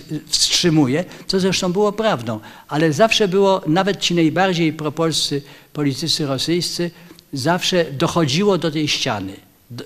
Dokąd będzie Polska, dokąd będzie Rosja i moim zdaniem to było źródłem tych powstań, bo te dwa, tak jak powiedziałeś, te dwa narody w jednym państwie nie mogły istnieć. Bardzo dobrze jak tak jak jest teraz, że jest prawda, granica, ale jeżeli w innym jakiś taki, y, ta wspólnota, coś takiego, to musi się źle skończyć, musi się skończyć y, słowiańskim sporem i ten s- słowiański spor, spór z góry wiadomo, jaki będzie tego rezultat. Jeszcze tylko, ponieważ tutaj po, że tak powiem, jest pozwolenie na anegdotę, to ja powiem, kiedyś rozmawiałem, no to już wieki temu, z księdzem Mejsztowiczem w Rzymie, tą wielką postacią, no i tak właśnie, no tam pozwalałem sobie śledzić uwagi, po co tam, e, żeśmy tam e, szli pod Morzajsk, a on powiedział, że bardzo słusznie, bo e, cofaliśmy się przed parę wieków od Morzajska aż do Warszawy, powiedzmy, a gdybyśmy, gdyby to się zaczęło w Grodnie, no to byłoby gorzej. Był, była ta duża przestrzeń, żeby Rosja, że tak powiem, przesunęła tą, tą, tą, tą, tą granicę między tymi dwoma światami. To tyle na razie. Profesor Szwarc, bardzo proszę. Y, Krótko, bo czas nagli. Do jednej sprawy chciałem się ustosunkować, y, mianowicie do kwestii, czy y, były w y, powstaniu elementy wojny domowej. I owszem, było sporo mm, Polaków w szeregach armii mm, rosyjskiej, było wielu popierających mm, carat, ale w moim przekonaniu wojny domowej nie było. I tutaj taka mm, nie tyle anegdota, co prawdziwa historia. E, Na wiosnę 1863 roku Zygmunt Wielopolski, mm, e, widząc, e, co się dzieje, że powstanie wzrasta w siłę, zaproponował swemu ojcu Aleksandrowi, żeby stworzyć jakiś choćby symboliczny oddział z polskich chłopów antypowstańczy, na którego czele on stanie i pokaże wówczas Aleksandrowi II, pokaże Rosjanom, że ta opcja ugodowa y, ma jakiś sens, ma jakąś przyszłość, może się e, nawet posunąć do wystąpienia przeciwko, zbrojnego przeciwko oddziałom powstańczym. Aleksander Wielopolski tę propozycję zdecydowanie odrzucił. W moim przekonaniu, gdyby ona była zrealizowana, wówczas można by mówić o elementach wojny domowej, bo Polacy z Polakami by walczyli pod dwoma różnymi, ale jednak polskimi sztandarami. Tutaj, że Polacy walczą z powstańcami pod rosyjskim jednak sztandarem. No ale to jest oczywiście kwestia definicji. Kilka słów, y, chyba już troszkę na zakończenie tych naszych przydługich wypowiedzi, ale zgodnie z intencją prowadzącego, kilka słów o tym, co nazywamy pamięcią e, powstania styczniowego, jakie były jej kształty, jak powstanie wspominano. Otóż najpierw przez lat 40 albo może i trochę więcej e, dominuje e, kontynuacja dawnych sporów. Są trzy różne jak gdyby narracje o powstaniu. Narracja białych, narracja czerwonych, narracja byłych wielopolszczyków, którzy się nadal kłócą, e, albo w ich imieniu się kłócą jak gdyby inne osoby już z nieco młodszego e, e, pokolenia i te trzy jak gdyby próby mm, stworzenia pamięci superkrytycznej, krytycznej i apologetycznej o powstaniu dominują. Nie ma czasu, więc e, e, e, nie mogę tutaj podać argumentów, konkretnych wypowiedzi i tak dalej. Ale krytyczna refleksja o tyle jest najsilniejsza, że wspierają ją z jednej strony konserwatyści krakowscy, czyli Stańczycy, z drugiej pozytywiści warszawscy i to wszystko ludzie, którzy należeli do pokolenia, które w powstaniu brało udział, które je osobiście przeżywało, bo i Stanisław Tarnowski i Bolesław Prusz m, e, do tej właśnie m, e, grupy należeli, albo jak Prusz m, e, brali udział w walkach, albo wspierali to powstanie na różne sposoby, a później zmienili zdanie. E, Kiedy powoli odchodzi pokolenie powstańcze, na początku XX wieku, zresztą w związku ze wznowieniem jak gdyby sprawy polskiej mm, e, trochę mm, w przededniu mm, I wojny światowej, e, na pewno około 50. rocznicy, czyli 1913 roku, zaczyna dominować nurt sława bohaterom, ale także i chwała i e, ci bohaterowie mm, są przedstawiani jako godny naśladowania w przyszłości wzorzec. Tu oczywiście Piłsudski i Piłsudczycy o tym już była mowa. Jeszcze przed I wojną światową Piłsudski wygłasza wówczas mm, e, e, odczyty na ten temat właśnie mm, e, w ten sposób przedstawiają, w ten sposób chcą kształtować polską pamięć historyczną, że mm, oto jest wzorzec, a my jesteśmy kontynuatorami, naśladowcami.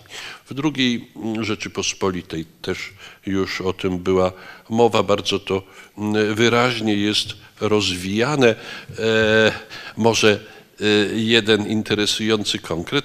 Mm, Ja dałem kiedyś swojemu magistrantowi temat e, pamięć powstania styczniowego w II Rzeczypospolitej. No, nie najlepsza z tego wyszła praca, więc nie publikowana. Pewnie ktoś to lepiej napisze albo już pisze, bo mm, jest wyraźna potrzeba mm, porządnej rozprawy o tym. Ale między innymi z różnych tam ustaleń faktograficznych podam takie. W 1938 roku trzem pułkom kresowym Wojska Polskiego nadano trzech patronów. Na Wołyniu Edmunda Różyckiego, na spółk stacjonujący na Polesiu otrzymał za patrona Romualda Traugutta, a na Wileńszczyźnie Ludwika Narbuta. Oto jak wyglądała polityka historyczna II Rzeczypospolitej w chwili wzrastającego ciśnienia ze strony dwóch potężnych totalitaryzmów wschodniego i zachodniego. No, jest oczywiście e, też e, bardzo interesującym i rozległym tematem, jak wyglądają spory e, o powstanie styczniowe po II wojnie i ich polityczne konteksty, ale obawiam się, że nie zdołamy już tego wątku rozwinąć, chyba że pojawi się w pytaniach. Dziękuję bardzo. Bardzo panom dziękuję za te wypowiedzi. E, Teraz jest czas na zadawanie pytań. Ja tylko może zakończę tę część o pamięci e, pewną informacją, mianowicie na e, e, prośbę Festiwalu Nauki e, firma Mil- Millward Brown, zajmująca się badaniem opinii społecznej, przeprowadziła takie badanie, zadała reprezentatywnej próbie Polaków pytanie, czy powstania narodowe przyniosły Polsce i Polakom generalnie więcej strat czy korzyści. I teraz Proszę sobie zgadnąć, jakie były odpowiedzi, które przeważały, a ja odpowiem. Otóż zdecydowanie więcej korzyści i strat w przekonaniu 14% respondentów, trochę więcej korzyści niż strat 35% tak sądzi, trochę więcej strat niż korzyści 24%, zdecydowanie więcej strat niż korzyści 18% i 9% nie wiem, trudno powiedzieć. Z czego wynika, że więcej korzyści widzi 49% Polaków, 9% nie ma zdania albo nie chce się wypowiedzieć, a reszta ma zdanie krytyczne. Celowo nie można było powiedzieć, że było tyle samo. Tak sformułowaliśmy te pytania, żeby coś trzeba było wybrać, bo ci, którzy podejmowali decyzję bić się czy nie bić, także nie mieli trzeciego wyjścia, żeby bić się częściowo. To już jest tylko taki przypis. Zachęcam Państwa teraz do zadawania pytań i do komentarzy. Jest mikrofon. Bardzo proszę podnosić rękę, ja będę próbował uporządkować naszą rozmowę. Jaki stosunek do powstania mieli polscy przemysłowcy? Zróżnicowany na ogół jednak krytyczny. Leopold Kronenberg, najzamożniejszy człowiek w Królestwie Polskim, właściciel fabryk linii kolejowych, później założyciel banku, był działaczem obozu białych e, i w sposób umiarkowany poparł powstanie, chociaż sam wyjechał za granicę, wiedząc, że nic dobrego go nie czeka. No a po upadku powstania podobno milion łapówki musiał, milion rubli przekazać namiestnikowi Bergowi oberpolicmajstrowi Terepowowi, żeby wrócić i dalej robić interesy. E, Gdy idzie o innych e, e, znanych, prowadzących interesy na szeroką skalę przemysłowców, bo, czy finansistów, bo o nich właśnie była mowa, to mm, nie znam odnośnych badań, które by w sposób poważny i jakoś tam e, przy pomocy metod statystycznych, nie, nie sądzę, żeby to byłoby możliwe, mm, e, określenie rozkładu postaw zresztą. One się zmieniały właśnie w ciągu kolejnych miesięcy e, 1863 roku. Ale w środowisku warszawskiego zamożnego mieszczaństwa, czy jak kto woli burżuazji, e, to chyba jednak e, biali mieli e, więcej zwolenników i przez dość długi czas było to oczywiście na zewnątrz maskowane pozorami lojalności, poparcie dla tego białego skrzydła.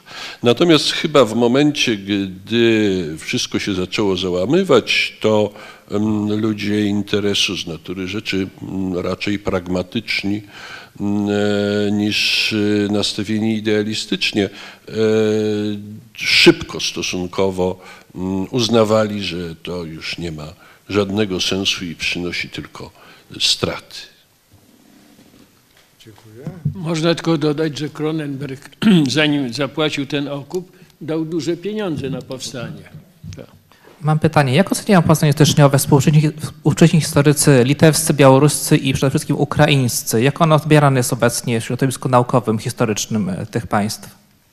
Cóż, wówczas mm, można mówić o stosunku do powstania mm, dopiero tworzących się, rodzących się elit narodowych y, ukraińskich, y, białoruskich w gruncie rzeczy, ani litewskich mm, około roku 1863 nie było.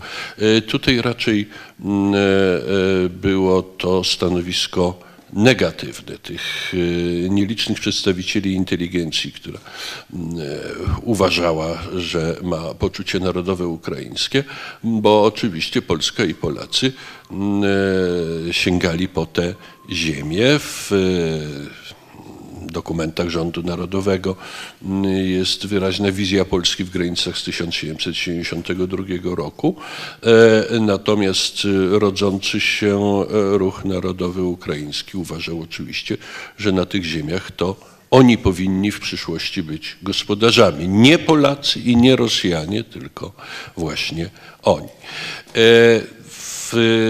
Późniejszy, jak gdyby stosunek do powstania styczniowego, mm, e, no właśnie mm, e, jest nacechowany mm, pewnego rodzaju ambiwalencją, bowiem e, i w kręgach tych rozwijających się ruchów narodowych litewskiego, ukraińskiego i najpóźniej białoruskiego znaleźlibyśmy takich, którzy będą widzieć, y, o tym chyba już była wzmianka, w powstaniu jakiś impuls właśnie y, do tej ich narodowej samodzielności, albo w bardzo rzadkich przypadkach będą y, uważali, że z Polakami wspólnie powinni o tę niepodległość przeciwko rosyjskiemu imperializmowi walczyć, ale będzie przeważało raczej stanowisko albo obojętne, albo nawet negatywne. Zaś wśród dzisiejszych historyków to jest bardzo różnie i to też się wiąże z różnymi politykami historycznymi, jakie są prowadzone. Na Białorusi wiadomo, jaka jest e, polityka oficjalna m, e, z kręgów e, pana Łukaszenki. M, e, Ona jest wybitnie prorosyjska, antypolska i to działa również w kierunku takiej właśnie oceny przeszłości pokazuje się tylko owych polskich panów, prawda, gnębiących e, Białorusinów na różne sposoby, a także myślących o tym, żeby zdobyć niepodległość dla Polski, żeby ich gnębić po prostu skutecznie. I to jest taka doktryna oficjalna czy półoficjalna. Ale oprócz tego są m, oczywiście i inne, z tym, że zdajmy sobie sprawę, iż e, w przeciwieństwie do nas e, raczej e, w mniejszości elity tamtych krajów nawiązują do ideału, do wyidealizowanej Rzeczpospolitej obojga narodów. Uważają, spoglądając wstecz na historię, przedstawiciele tych elit, że im tak wcale dobrze nie było. Wiadomo, że Litwini mm, uznają, że zostali prawie że pozbawieni swojej tożsamości narodowej gdzieś tam mm, od Unii mm, k- Krewskiej do XIX wieku i czasami fundują swoją tożsamość dzisiejszą, prawda, na e, negatywnej ocenie i na oporze e, przeciwko temu, co mm, e, właśnie mm, strona polska na temat historii sądziła i sądzi. Przy tym wszystkim e, zdarza się jednak, że mm, pewne konkretne wspomnienia powstania styczniowego, jego przebieg na Żmudzi, gdzie dowodził nieszczęśliwie zresztą Zygmunt Sierakowski, gdzie Polacy walczyli ramię w ramię z e, Litwinami przeciwko Rosjanom, że bywa to w ten sposób, prawda, mm, interpretowany, że było to jakieś obudzenie przy pomocy Polaków litewskiego oporu przeciwko rosyjskiej dominacji. Mi się zdaje, że mniej więcej tak. Ja, jeśli wolno, dwa słowa. Y, Pierwsza uwaga.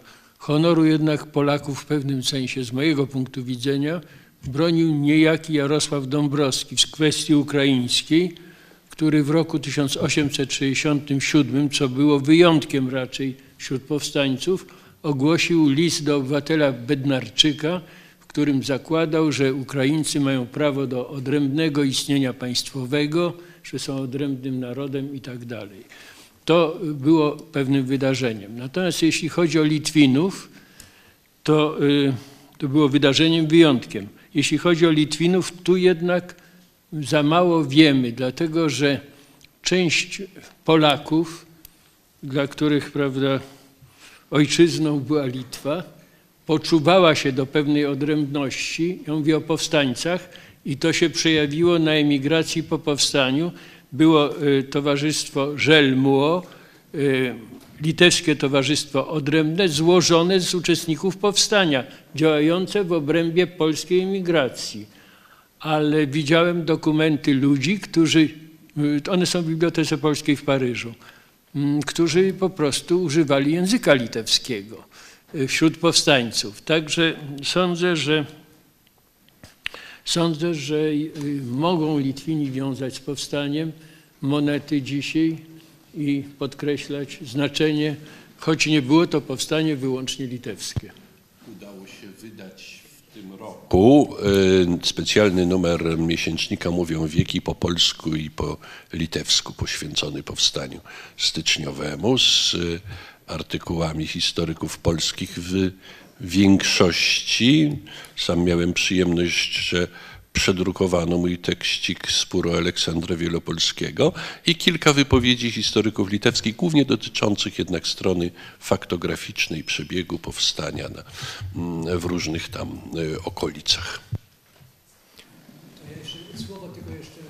Prawie, dziękuję. Ym, K- Quo Vadis i Faraon, ale chciałem powiedzieć, że ten y, temat powstania styczniowego jednak istnieje także w powojennej literaturze i tutaj, y, no jeszcze przedwojenną to jest Stanisław Rembek, bardzo wybitny pisarz, y, także, który pisał o 1920 roku, o wojnie, o tym wojnie 20 roku w taki sposób bardzo e, no, prawdziwy i on też pisał o powstaniu styczniowym. Potem jest taki wybitny, zapomniany pisarz Stanisław, e, ten, Władysław Terlecki, który właśnie całą swoją twórczość poświęcił powstaniu styczniowego i wreszcie...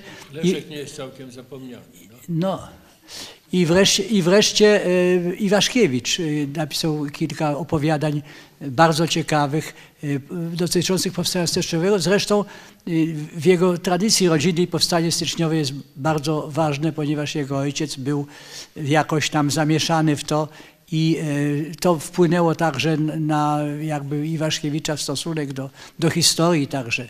Y, tak w sensie takiego troszkę beznadziejności uczestnictwa w historii, która według niego, tak jak ja to rozumiem, toczy się swoim trybem, niezależnie od tego, jakie ofiary ponoszą ludzie. Tu takie opowiadanie okupacyjne Ikar, e, też wstrząsające. No właśnie ten typ wrażliwości historycznej zawdzięcza także tej tradycji powstania styczniowego obecnej w jego rodzinie. Upomniałbym się jeszcze o Eustachego Rylskiego na przykład, Stankiewicz Powrót. Bardzo proszę. refleksję fizyka. Patrząc na e, pytania zawarte w tytule dzisiejszego wykładu. Czy bić się, czy nie bić? Jakie są szanse? Czy możemy wygrać, czy nie? Otóż z punktu widzenia nauk ścisłych to powinno być tak. Powinniśmy dokonać doświadczenia. To znaczy wystartować z sytuacją początku powstania, czy jeszcze przed decyzją, i postępować na kilkadziesiąt różnych sposobów. Zobaczyć, co z tego wyjdzie. Po wynikach poznamy, czy warto było się bić, czy nie. A inaczej, oczywiście historycy kopiąc w dokumentach, odkrywając różnorakie powiązania, dostarczają niesłychanie cennej wiedzy do przemyśleń. Ale chyba to zawsze jest przyczyną tego, że oceniając takie rzeczy jak powstania narodowe, może być kilka podejść do tego. Nie powinniśmy się temu dziwić. Jedni będą interpretowali to tak, drudzy inaczej. I drugi komentarz, jeszcze bardziej abstrakcyjny z punktu widzenia mechaniki kwantowej.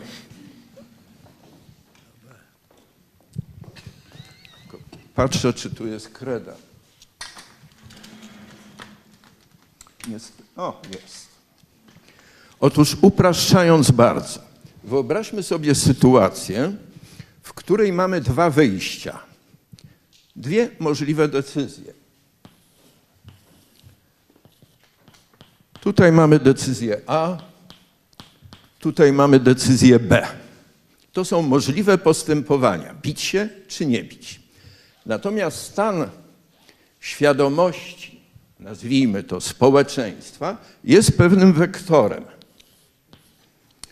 I ten wektor sobie ewoluuje w zależności od sytuacji zewnętrznej, sytuacji wewnętrznej, nastrojów ludzi itd. Czyli może się tutaj na tej płaszczyźnie przesuwać w różne strony.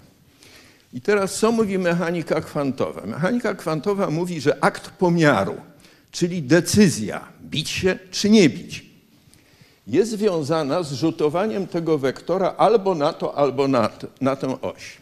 Jeżeli ten wektor jest powiedzmy bliski tej osi, to nie oznacza, że ta decyzja będzie podjęta, tylko że jest większe prawdopodobieństwo podjęcia tej decyzji, a mniejsze prawdopodobieństwo podjęcia tej decyzji. Ale obie te decyzje mogą być podjęte tylko z różnym prawdopodobieństwem. Jeżeli natomiast ten wektor będzie bliżej tej osi B, to większe jest prawdopodobieństwo decyzji B niż A, ale obie mogą być podjęte tylko z różnym prawdopodobieństwem. Więc tyle od fizyki. Można uwagę do mechaniki kwantowej? Oczywiście staramy się zrozumieć, ale mm, wydaje mi się, że wszystko zależy od tego, jakie pytanie się zada. Otóż tutaj pytanie do społeczeństwa byłoby nienawidzieć i wtedy na pewno prawda, byłoby jednoznaczne, a czy bić się, to prawdopodobnie jednak całe społeczeństwo by, y, większość by się przechyliła przed powstaniem do nie. I na to mamy dużo dowodów. Bardzo proszę, tu czekamy na mikrofon. Ja tylko powiem, że his, dla historyków przeszłość jest takim wielkim zbiorem naturalnych eksperymentów, których nie można powtórzyć. Znaczy nie można w warunkach eksperymentalnych przetestować wojny światowej, a nawet powstania w jednym kraju. Natomiast przeszłość jest zbiorem, tylko zawsze powstają spory, czy warunki, dla których chcemy zastosować wnioski z przeszłości. Mamy długą serię, że tak się wyrażę, tak? powstań w Polsce o dosyć jednoznacznym wyniku, tak? z chwalebnymi wyjątkami Wielkopolan, tam paru jeszcze innych, więc wniosek byłby zupełnie jednoznaczny, ale zawsze jest pytanie, w jakiej mierze warunki istniejące w czasie te e, są podobne do tych, które mamy obecnie. Gdybyśmy tylko prosty sam wynik powstania, wniosek byłby jednoznaczny. Nigdy więcej żadnych powstań. E, Bardzo proszę.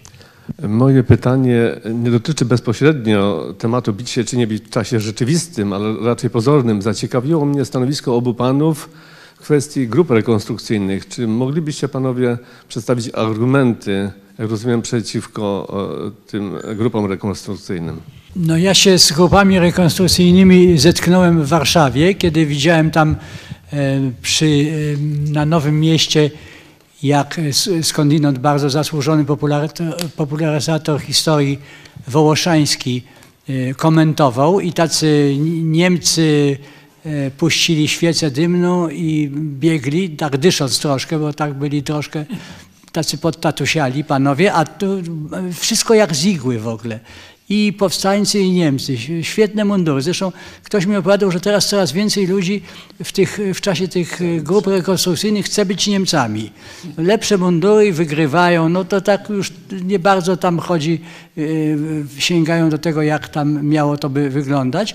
Natomiast no, y, są takie skrajne przypadki. No y, inscenizacja rzezi wołyńskiej, no to już jest jakaś kompletna już aberracja. No i to tylko można spodziewać się od adekwatnej odpowiedzi drugiej strony. No, ja nie wiem, czemu to służy. Moim zdaniem to jest po prostu infantylizacja historii. I przekonanie, że wszystko jest fajnie, bo potem ci ludzie idą na kolację, prawda, i nic się nie dzieje. Strasznie to jest naiwne. Ja nie wiem, kto to w ogóle wymyślił, podejrzewam, że Amerykanie. Bo ja już tam kiedyś pod Gettysburgiem y, wiem, że była taka jakaś rekonstrukcja, ale to jest, ale to jest po prostu jakiś idiotyzm. No są dwa rodzaje takiego nadużycia tematyki historycznej dla mnie. Po pierwsze, y, fascynacja przemocą, w związku z tym jakieś naj, najstraszliwsze męki, tortury się tam sprzedaje, no bo taki jest świat troszkę. Albo infantylizacja, czyli takie ogłupienie właściwie. No i jedno i drugie wydaje mi się bardzo szkodliwe. Już lepiej niech będzie mniej tej historii, ale niech ona będzie rzeczywiście przedmiotem jakiejś refleksji. Natomiast masówki się już nie da zrobić. Jeśli wolno jeszcze na ten temat, króciutko. E, ja swego czasu wykładałem także w Akademii imienia Aleksandra Gisztora w Półtusku.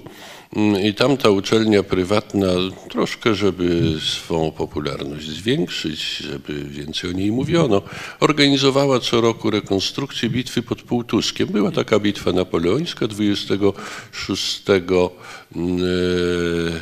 e, grudnia 1806 roku mm, e, i tak przez kilka lat ją z powodzeniem naśladowano, aż e, raz ktoś ktoś został uderzony przy tej okazji tak nieszczęśliwie, mm, że trafił do szpitala po ośmiu dniach umarł.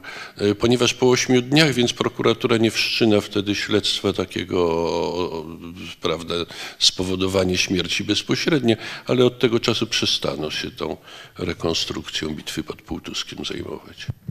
Ja chciałem jedno słowo w obronie rekonstrukcji. Jako historyk miałem zdecydowanie negatywne zdanie na temat rekonstrukcji historycznych, tak właśnie jak przedmówcy, dopóki nie poznałem lojalnego żołnierza armii cesarza Napoleona, e, który raz do roku bierze udział w czymś takim. I wtedy zrozumiałem, że tu nie chodzi o mniej lub bardziej udatne czy wiarygodne odgrywanie przeszłości, tylko inscenizację pewnego mitu. Tak jak na dworze w XVIII wieku przebierano się w strój Achillesa i Hektora. Więc z tego powodu odległe wydarzenia wydają nam się bardziej stosowne do rekonstrukcji niż powstanie w getcie warszawskim, tak, że, tam rzeź, rzeź wołyńska w 1943 roku. Ale nie należy tego traktować jako próbę odtworzenia historii, tylko pewną zabawę na motywach, zdjąć z niej ciężar y, znaczeń. Y, y, to może z tego. E, ja mam parę uzupełnień literackich i jedno pytanie. E, uzupełnienia literackie są tak, e, pełna zgoda oczywiście, że, e, że nie można mówić o wojnie domowej, natomiast na pewno można mówić o elementach wojny domowej, a klasycznym utworem, który nie został wspomniany, poczułem się w obowiązku, żeby go wspomnieć, są echa leśne Stefana Żeromskiego. Tak? To znaczy tam stryj, który jest pułkownikiem armii carskiej, skazuje swego bratanka, za dezercję, na śmierć za dezercję do oddziałów powstańczych. No i to jest taka, to jest zresztą podobno, e, znaczy nie, nie bezpośrednio żeromskich, tylko zdaje się ze strony, ze strony matki, autentyczna historia rodzinna i to w nim i w całej dramaturgii. No, tytuł Echa Leśne jest też pewnym, żeby tak powiedzieć, idiomem w polszczyźnie, tylko treść została, zdaje się, już zapomniana, więc poczułem się w obowiązku, żeby ją przypomnieć. E, druga e, kwestia literacka dotyczy tego, co już Tomasz Łubieński wspomniał, trochę mi zabierając, ale ja coś dodam do tego. Bo to jest bardzo osobliwa sytuacja. Wspomniane dzieło Stefana Kieniewicza ukazuje się w roku 1973, jeśli dobrze pamiętam.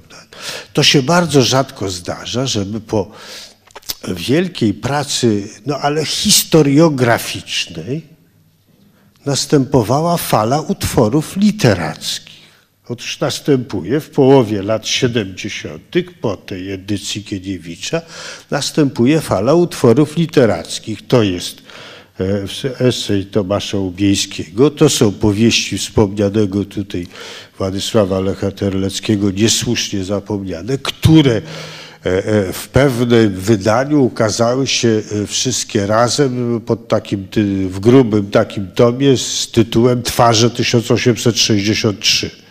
No bo tak się składa, że to parę z nich to jest portrety. I to jest Zarudzie Jarosława Iwaszkiewicza, o którym wspomniał tu również to Tomasz Ubieński, nie podając tego tytułu, bo ten tom jest cały o powstaniu. Tytułowe Zarudzie jest, dzieje się zresztą... Proszę? No, tam jest trzy, nie, jeszcze jest kilka. Noc czerw, zaczyna się od Nocy Czerwcowej, którą niedawno, no niedawno dla mnie, pewnie z 10 lat temu inscenizował Andrzej Wajda w telewizji. E, I to, więc to są te utwory i wtedy też tak wznawia się e, Stanisława Rebeka, te dwie powieści Igła i, i, i o, baśń o, o Wisielcu. I teraz to jest bardzo ciekawe. E, I bardzo oczywiście e, jest ryzykowne to, co ja powiem, ale ośmielę się. Wszystkie te utwory dramatyczne, dramatycznie podejmujące tę alternatywę, która tu dziś nam patron, patronuje, właściwie e, nie, nie dezawołując bohaterów, właściwie mówią, że to jest tragedia. Otóż jest bardzo trudno uzasadnić taką opinię, którą za chwilę wypowiem. Następnego powstania w Polsce już nie było. W literaturze polskiej coś przeczuwano. W latach 1980-81, w połowie lat 90. odezwali się tacy publicyści, którzy mówili, o, wtedy trzeba było karabiny wziąć do ręki ale następnego powstania już nie było. Jakoś ta literatura była jakąś membraną, kam, kam, kamertonem, coś ona, coś tam się, stan ducha jakiś się e, e, słyszał. Pytanie ostatnie, pytanie, które miałem zadać jest e, do, do panów profesorów i do znawców jest e, nieomal faktograficzne. Ja tu mam, pokazywałem przedtem taką broszurkę o powstaniu styczniowym e, w Puszczy Białej, która ukazała się w tym roku nakładem Nadleśnictwa w Ostrowi Mazowieckiej E, i tam bardzo przyzwoite jest opracowanie. Ja tam latem przemieszkuję już 35 lat, więc jestem krajanem. E, e, Dwa, dwie były duże bitwy tam w tym powiecie, jedna pod Stokiem, a druga e, pod Nagoszewem. Pod Stokiem postawiono, odnowiono, oba pomniki odnawiano, jeszcze postawione przed wojną. W tym roku wszystko bardzo dobrze. Ale z tego opracowania wyłania się straszny obraz niechcący. I Chciałem zapytać, na ile on jest wiarygodny. To wyjania się obraz nie powstania, tylko ruchawki. Ruchawki izolowanych oddziałów partyzanckich, które nie mają żadnej łączności ze sobą, które reagują na to, że gdzieś przechodzą Rosjanie, a jak chcą coś zająć, akurat chciały zająć stację w Małkini, bo to był ważny ważny węzeł, no, tak, przejazd, no to, e, to zostały po prostu stłamszone, bo tam regularna, e, regularna e, armia e, rosyjska bardzo łatwo sobie z nimi poradziła. Pytanie jest takie, czy, bo, bo my mamy pewien rodzaj obrazu, tutaj Traugut, rząd narodowy, pieczęć, rozkazy idą, wszędzie to wszystko działa, a stamtąd niechcący wynika zupełnie inny obraz izolowanych odruchów e, e, bohaterskich grup ludzi. Tam się jeszcze akuratnie wyjątkowo jest to, że jest dużo chłopów, bo to są chłopi z królewszczyzn na, na kurpiach. Oni nie, nie mają tego, oni ma, patriotycznie są o wiele lepiej e, podniesieni niż, niż chłopi z Kieleckiego, którzy, jak warto przypomnieć, ojca Stefana Żaromskiego zaprosili, zaprowadzili na posterunek żandarmerii. E, I tu jest zupełnie inaczej. Więc pytanie, czy to tak było? Czy, to, czy można powiedzieć, że ja mówiąc, że wyłania się obraz ruchawki, a nie powstania, bo przez mówiąc powstanie mając na myśli coś zorganizowanego, dokonuję pewnej, e, pewnego e, bluźnierstwa. Nie jest to bluźnierstwo, ale ruchawka to za mało, przepraszam. To nie obraz ruchawki, a obraz powiedzmy sobie jednoczesnego powstania, czy wielu ruchawek jednoczesnych. Łączność była bardzo słaba, wzajemna znajomość bardzo słaba, rozkazy nie docierały. No, był problem, że śpieszyli 60-letni emigranci, w tym w XIX wieku to było dużo, nie dawali sobie potem rady na przykład na Litwie, że trzeba było dyskretnie ich odsunąć i objąć dowództwo. Działania były, no to nie były działania skoordynowanej wojny partyzanckiej. To była właśnie wojna partyzancka, równoległa, lubelskie sobie, grodzieńskie sobie i tak dalej, i tak dalej. Także no byli tacy, którzy koordynowali, no powiedzmy sobie Hauke Bosak, zawodowy oficer carski, krewny cara zresztą, y, który potrafił w ostatniej fazie powstania kilka tysięcy ludzi z różnych oddziałów w sobie podporządkować. Ale y, z kolei łączność między nim a Traugutem była pod znakiem zapytania. Także pana profesora obraz jest, odpowiada rzeczywistości. Tak to było. Zgodzi się chyba pan profesorze. I ty.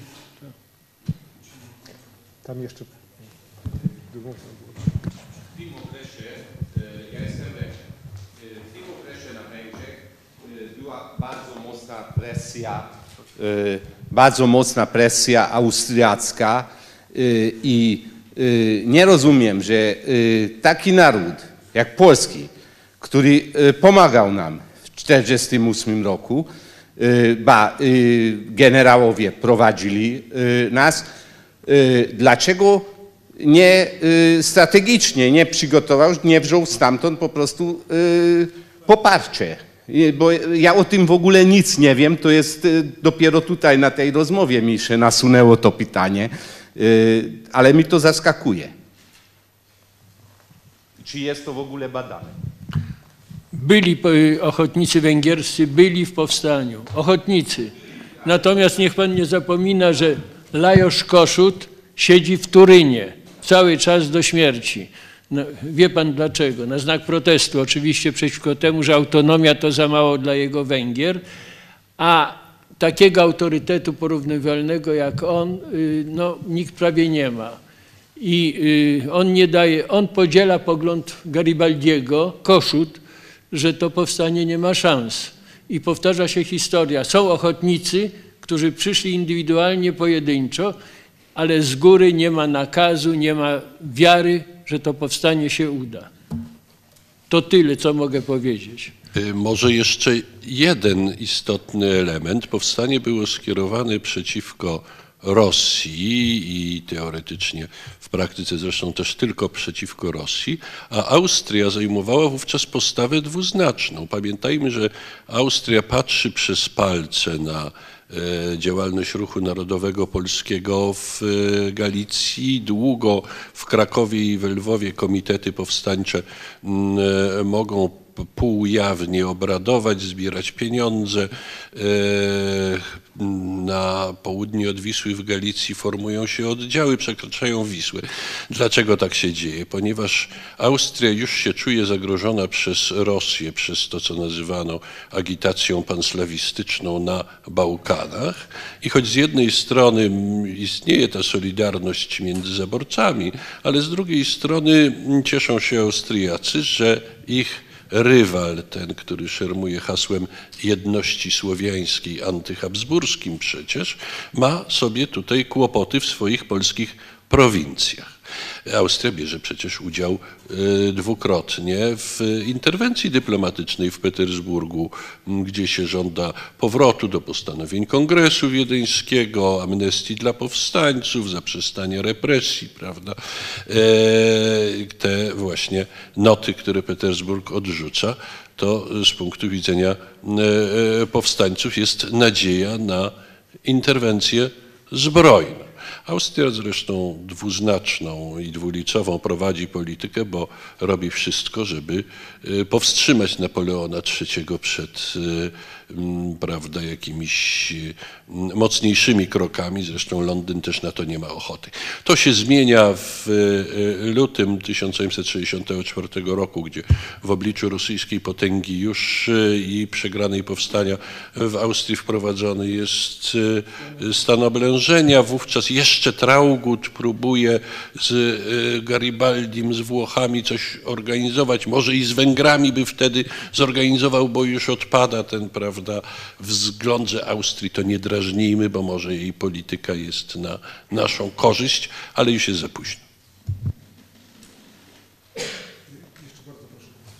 Nasuwa mi się takie pytanie, które być może jest śmieszne, nie, bezprzedmiotowe, bo z góry wiadomo jaka odpowiedź, ale, ale je zadam. Y, Z jednej strony można byłoby spodziewać się, że y, jakieś społeczeństwo, które ma jakiś cel, wygeneruje z siebie y, jakieś przywództwo, y, jakąś elitę, która ten cel postara się najpierw głęboko przemyśleć i przy pomocy y, logiki, planowania, y, racjonalności y, zwiększyć do maksimum prawdopodobieństwo realizacji tego celu. Z drugiej strony jest taki model działania odruchowego i czysto emocjonalnego, który tutaj najwyraźniej się zrealizował. Dlaczego według tego pierwszego, a nie według tego drugiego scenariusza wszystko się odbywało? Pan tutaj przemawia jak Józef Szujski w Liberum Conspiro, prawda? W tej broszurze mm, e, dosyć e, typowej dla punktu widzenia Stańczyków, tylko oczywiście to było troszkę inaczej. Szujski starał się z perspektywy tego roku 1867 dowieść, że właśnie sytuacja e, niewoli, gdy konieczna jest konspiracja, uniemożliwia no, niedemokratyczne, ale logiczne i pragmatyczne formułowanie celów i właściwą selekcję przywódców. I w związku z tym trzeba zakończyć konspirację i e, przygotowania powstańcze, bo po prostu w warunkach niewoli, w warunkach konspiracji niemożliwe jest spełnienie pewnych racjonalnych właśnie e, kryteriów wyboru celów i selekcji przywódców. Y, Dziękuję bardzo. Państwu dziękuję za uwagę, a panelistom za wystąpienia. Sądzę, że powinniśmy wszyscy im podziękować.